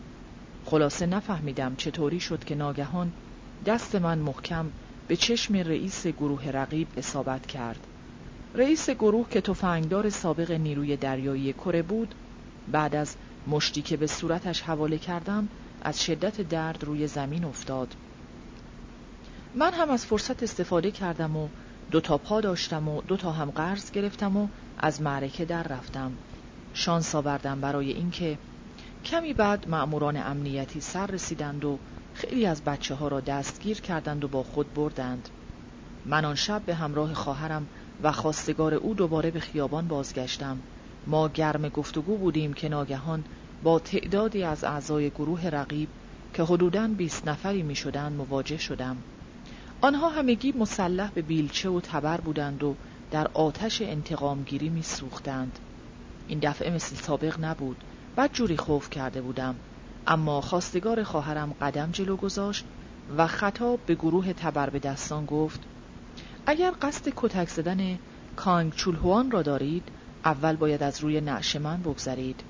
من به لطف دخالت این خواستگار فداکار فرصتی به دست آوردم تا با رئیس گروه که زیر چشمش از ضربه مشت من کبود شده بود صحبت کنم و از وی معذرت بخواهم. او نهایتا عذرخواهیم را پذیرفت اما گفت کانگ چولهوان تو آدم پرزوری هستی. برای اینکه تا حالا هیچ کس چون این مشت محکمی به من نزده بود. ما از این لحظه بعد با هم دوست شدیم و من به سمت نوچه او ارتقا پیدا کردم. به این ترتیب هیچ خللی در سلسله مراتب رهبری این گنگ خیابانی ایجاد نشد و من هم دیگر هیچ دلیلی برای ترس و نگرانی نداشتم. رفتار و کردار من تنها با مرور زمان تغییر کرد. در اردوگاه هر کتکی که میخوردم بدون جواب باقی میماند اما حالا می توانستم تلافی کنم. تقریبا هیچ کتکی را بدون جواب نمیگذاشتم البته این چیزی نبود که قلبا مایل به انجامش باشم. خشونت در هر شکلش برای من منزجر کننده بود. درست است که مستعد دعوا و کتککاری بودم اما بعدا از دست خودم عصبانی می شدم. هرچقدر سعی می کردم که جلوی خودم را بگیرم و از کوره در نروم باز نمی شد همیشه خواسته و ناخواسته یک پای دعوا و مرافعه بودم. مثلا روزی را به خاطر دارم که اعضای دار و دسته رقیب روی سرم ریختند و با بطری و چوب مضروبم کردند. من به جای اینکه شخصا انتقامم را از آنها بگیرم به پلیسی که در همان نزدیکی بود مراجعه کردم و از او کمک خواستم. من قبلا با اعطای چند هدیه کوچک ناقابل دم این پلیس را دیده بودم. او هم بی معرفتی نکرد و تمامی زاربین را دستگیر و روانه زندان کرد. وی بلافاصله با من تماس گرفت و گفت اگر دوست داری می توانی داخل زندان بروی و زاربینت را کتک بزنی. فقط یادت باشد که حق کشتنشان را نداری چون در این صورت من توی درد سر میافتم. من همین پیشنهاد را قبول کردم و داخل سلول زندانیان شدم. اما بعد از کتک زدن یکی از آنها از کار خودم خجالت کشیدم و از زندان بیرون آمدم.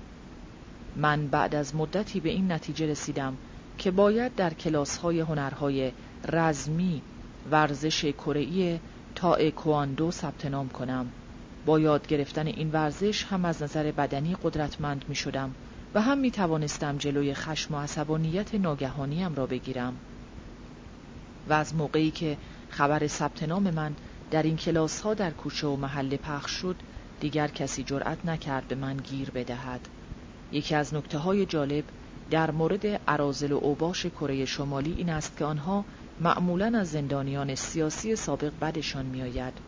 بسیاری از اعضای دار و دسته های تبهکار شهری تجربه زندان را از سر گذراندند آنها برخلاف زندانیان سیاسی که به صورت خانوادگی مجازات می شوند به صورت انفرادی مجازات را تحمل می کنند با این حال اکثریت این افراد معتقدند که زندانیان سیاسی در قیاس با آنها سختی ها و مشقات بسیار کمتری را در زندان متحمل شدند که البته تا حدودی هم راست می‌گویند.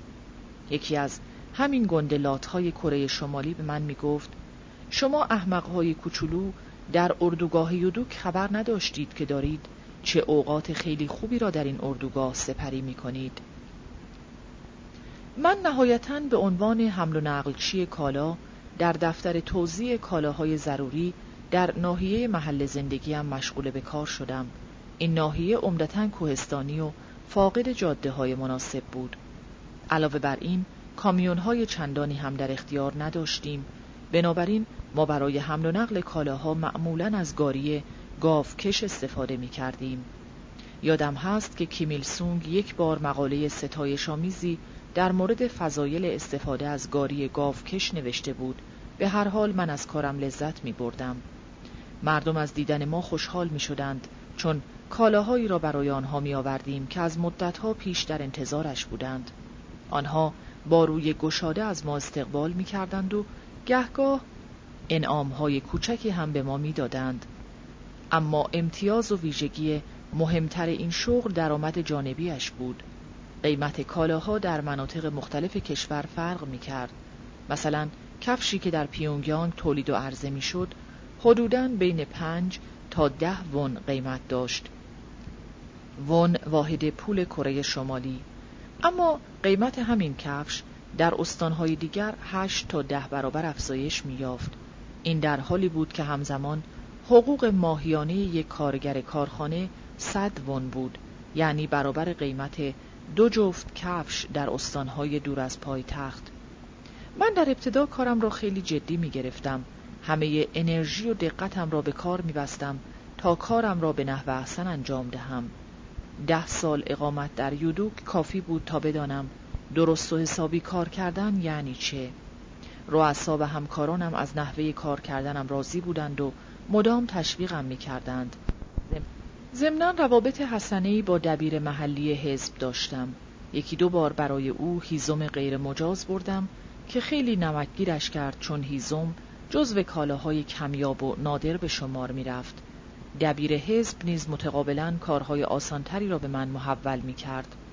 من تدریجا علاقم را به این کار از دست دادم. حالا که نگهبانها بالای سرم نبودند هیچ دلیل خاصی وجود نداشت که بیشتر از بقیه همکارانم کار کنم. دلم می‌خواست به دیگر نواحی استان هم سفر کنم. حدس می‌زدم که با گسترده تر شدن محدوده سفرهای کاریم بر میزان درآمدهای جانبیم اضافه خواهد شد. عاقبت با چرب کردن سبیل دبیر محلی حزب و دریافت مجوزهای لازم سفرهای کاری من به دیگر نواحی استان آغاز شد. در این سفرها هر چیزی را که قابلیت معامله داشت خرید و فروش می کردم از گیاه جنسینگ و الکل گرفته تا صفرای خرس و ناف گربه وحشی که می گفتند در معالجه بیماران مبتلا به سکته مغزی معجزه می کند. خیلی پولدار نشدم اما وضع مالیم خوب بود. طولی نکشید که احساس کردم حالا زمان مناسبی است که از شدت کار دولتیم کم کنم. دیگر حوصله سفر با گاری گاوکش را نداشتم و دلم می‌خواست وقت و انرژی بیشتری را صرف کسب و کار خصوصی خودم بکنم. خوشبختانه به یمن برخورداری از حمایتهای دبیر محلی حزب به این هدف خودم رسیدم. دفتر خدمات خلق دو وظیفه اصلی را بر عهده داشت. یکی سازماندهی توزیع کالاها در بین بخشهای غیر فعال جمعیت و دیگری جبران نابرابری ها در سیستم جیربندی عمومی از طریق به دست آوردن و توزیع کالاهایی که این سیستم توانایی فراهم کردنشان را نداشت. این کالاها شامل هر چیزی می‌شد از شامپو تا شیرینی از کفش تا لباس از نان تا دوچرخه. سیستم و شبکه اصلی جیرهبندی روز به روز زمینگیرتر و ناکارآمدتر می‌شد اما در مقابل شبکه توزیع جانبی یا همان دفتر خدمات خلق قدرت و اهمیت بیشتری پیدا می کرد هرچند که کار این شبکه نیز با ضعفها و مشکلات بسیاری مواجه بود. برای مثال اگر ما به چرم یا گازوئیل نیاز داشتیم باید به ارتش مراجعه می کردیم وضع غریبی بود. مسئول یک پمپ بنزین ارتشی بعضا قدرتش از فرمانده کل قوا بیشتر بود. من یک بار در ازای دادن یک ساعت سیکو چند صد لیتر گازوئیل گرفتم. شبکه جانبی توزیع کالاها فعالترین بخش سیستم بود و همین ویژگی باعث می شد که آدم های شاغل در این شبکه از امکان خوبی برای پولدار شدن برخوردار شوند. برای مثال آدمی مثل من به طور متوسط ماهی هزار ون از این طریق به جیب می‌زد. در کره شمالی کسی با این میزان درآمد یک ثروتمند به شمار می رفت. اما فقط افراد کمی از این موقعیت برخوردار بودند. وضع مالی و رفاهی اکثریت مردم روز به روز بدتر می شد. نهایتا کار به آنجا رسید که کالابرگ های توضیع شده در میان مردم کاملا اعتبار و ارزش خود را از دست دادند. با این برگه ها که زمانی در حکم پول جاری کشور و قابل معامله بودند دیگر نمی‌شد هیچ کالایی را خرید نه غذا نه لباس و نه محصولات شوینده. ناگهان اقتصاد کشور از هم پاشید. آشکارترین نشانه این فروپاشی کم شدن ماهی خشک شده ای بود که به طور سنتی در اغلب خانه های کره‌ای از سقف آویزان می‌شد. کاهش تعداد این ماهی ها از سال 1988 آغاز شد. این نشانه بارزی بود از یک بحران اقتصادی فراگیر در سطح کشور. در سال 1990 کار به آنجا رسید که دیگر در هیچ خانه ای ماهی خشک شده به چشم نمی‌خورد. در همین سال مشکل سوء مدیریت در برداشت و حمل محصول برنج نیز مزید بر علت شد تا گرفتاری های مردم چند برابر شود مشکل سوء مدیریت و نقش آن در قحطی گسترده‌ای که همینک در کره شمالی حاکم شده کمتر مورد توجه قرار گرفته است.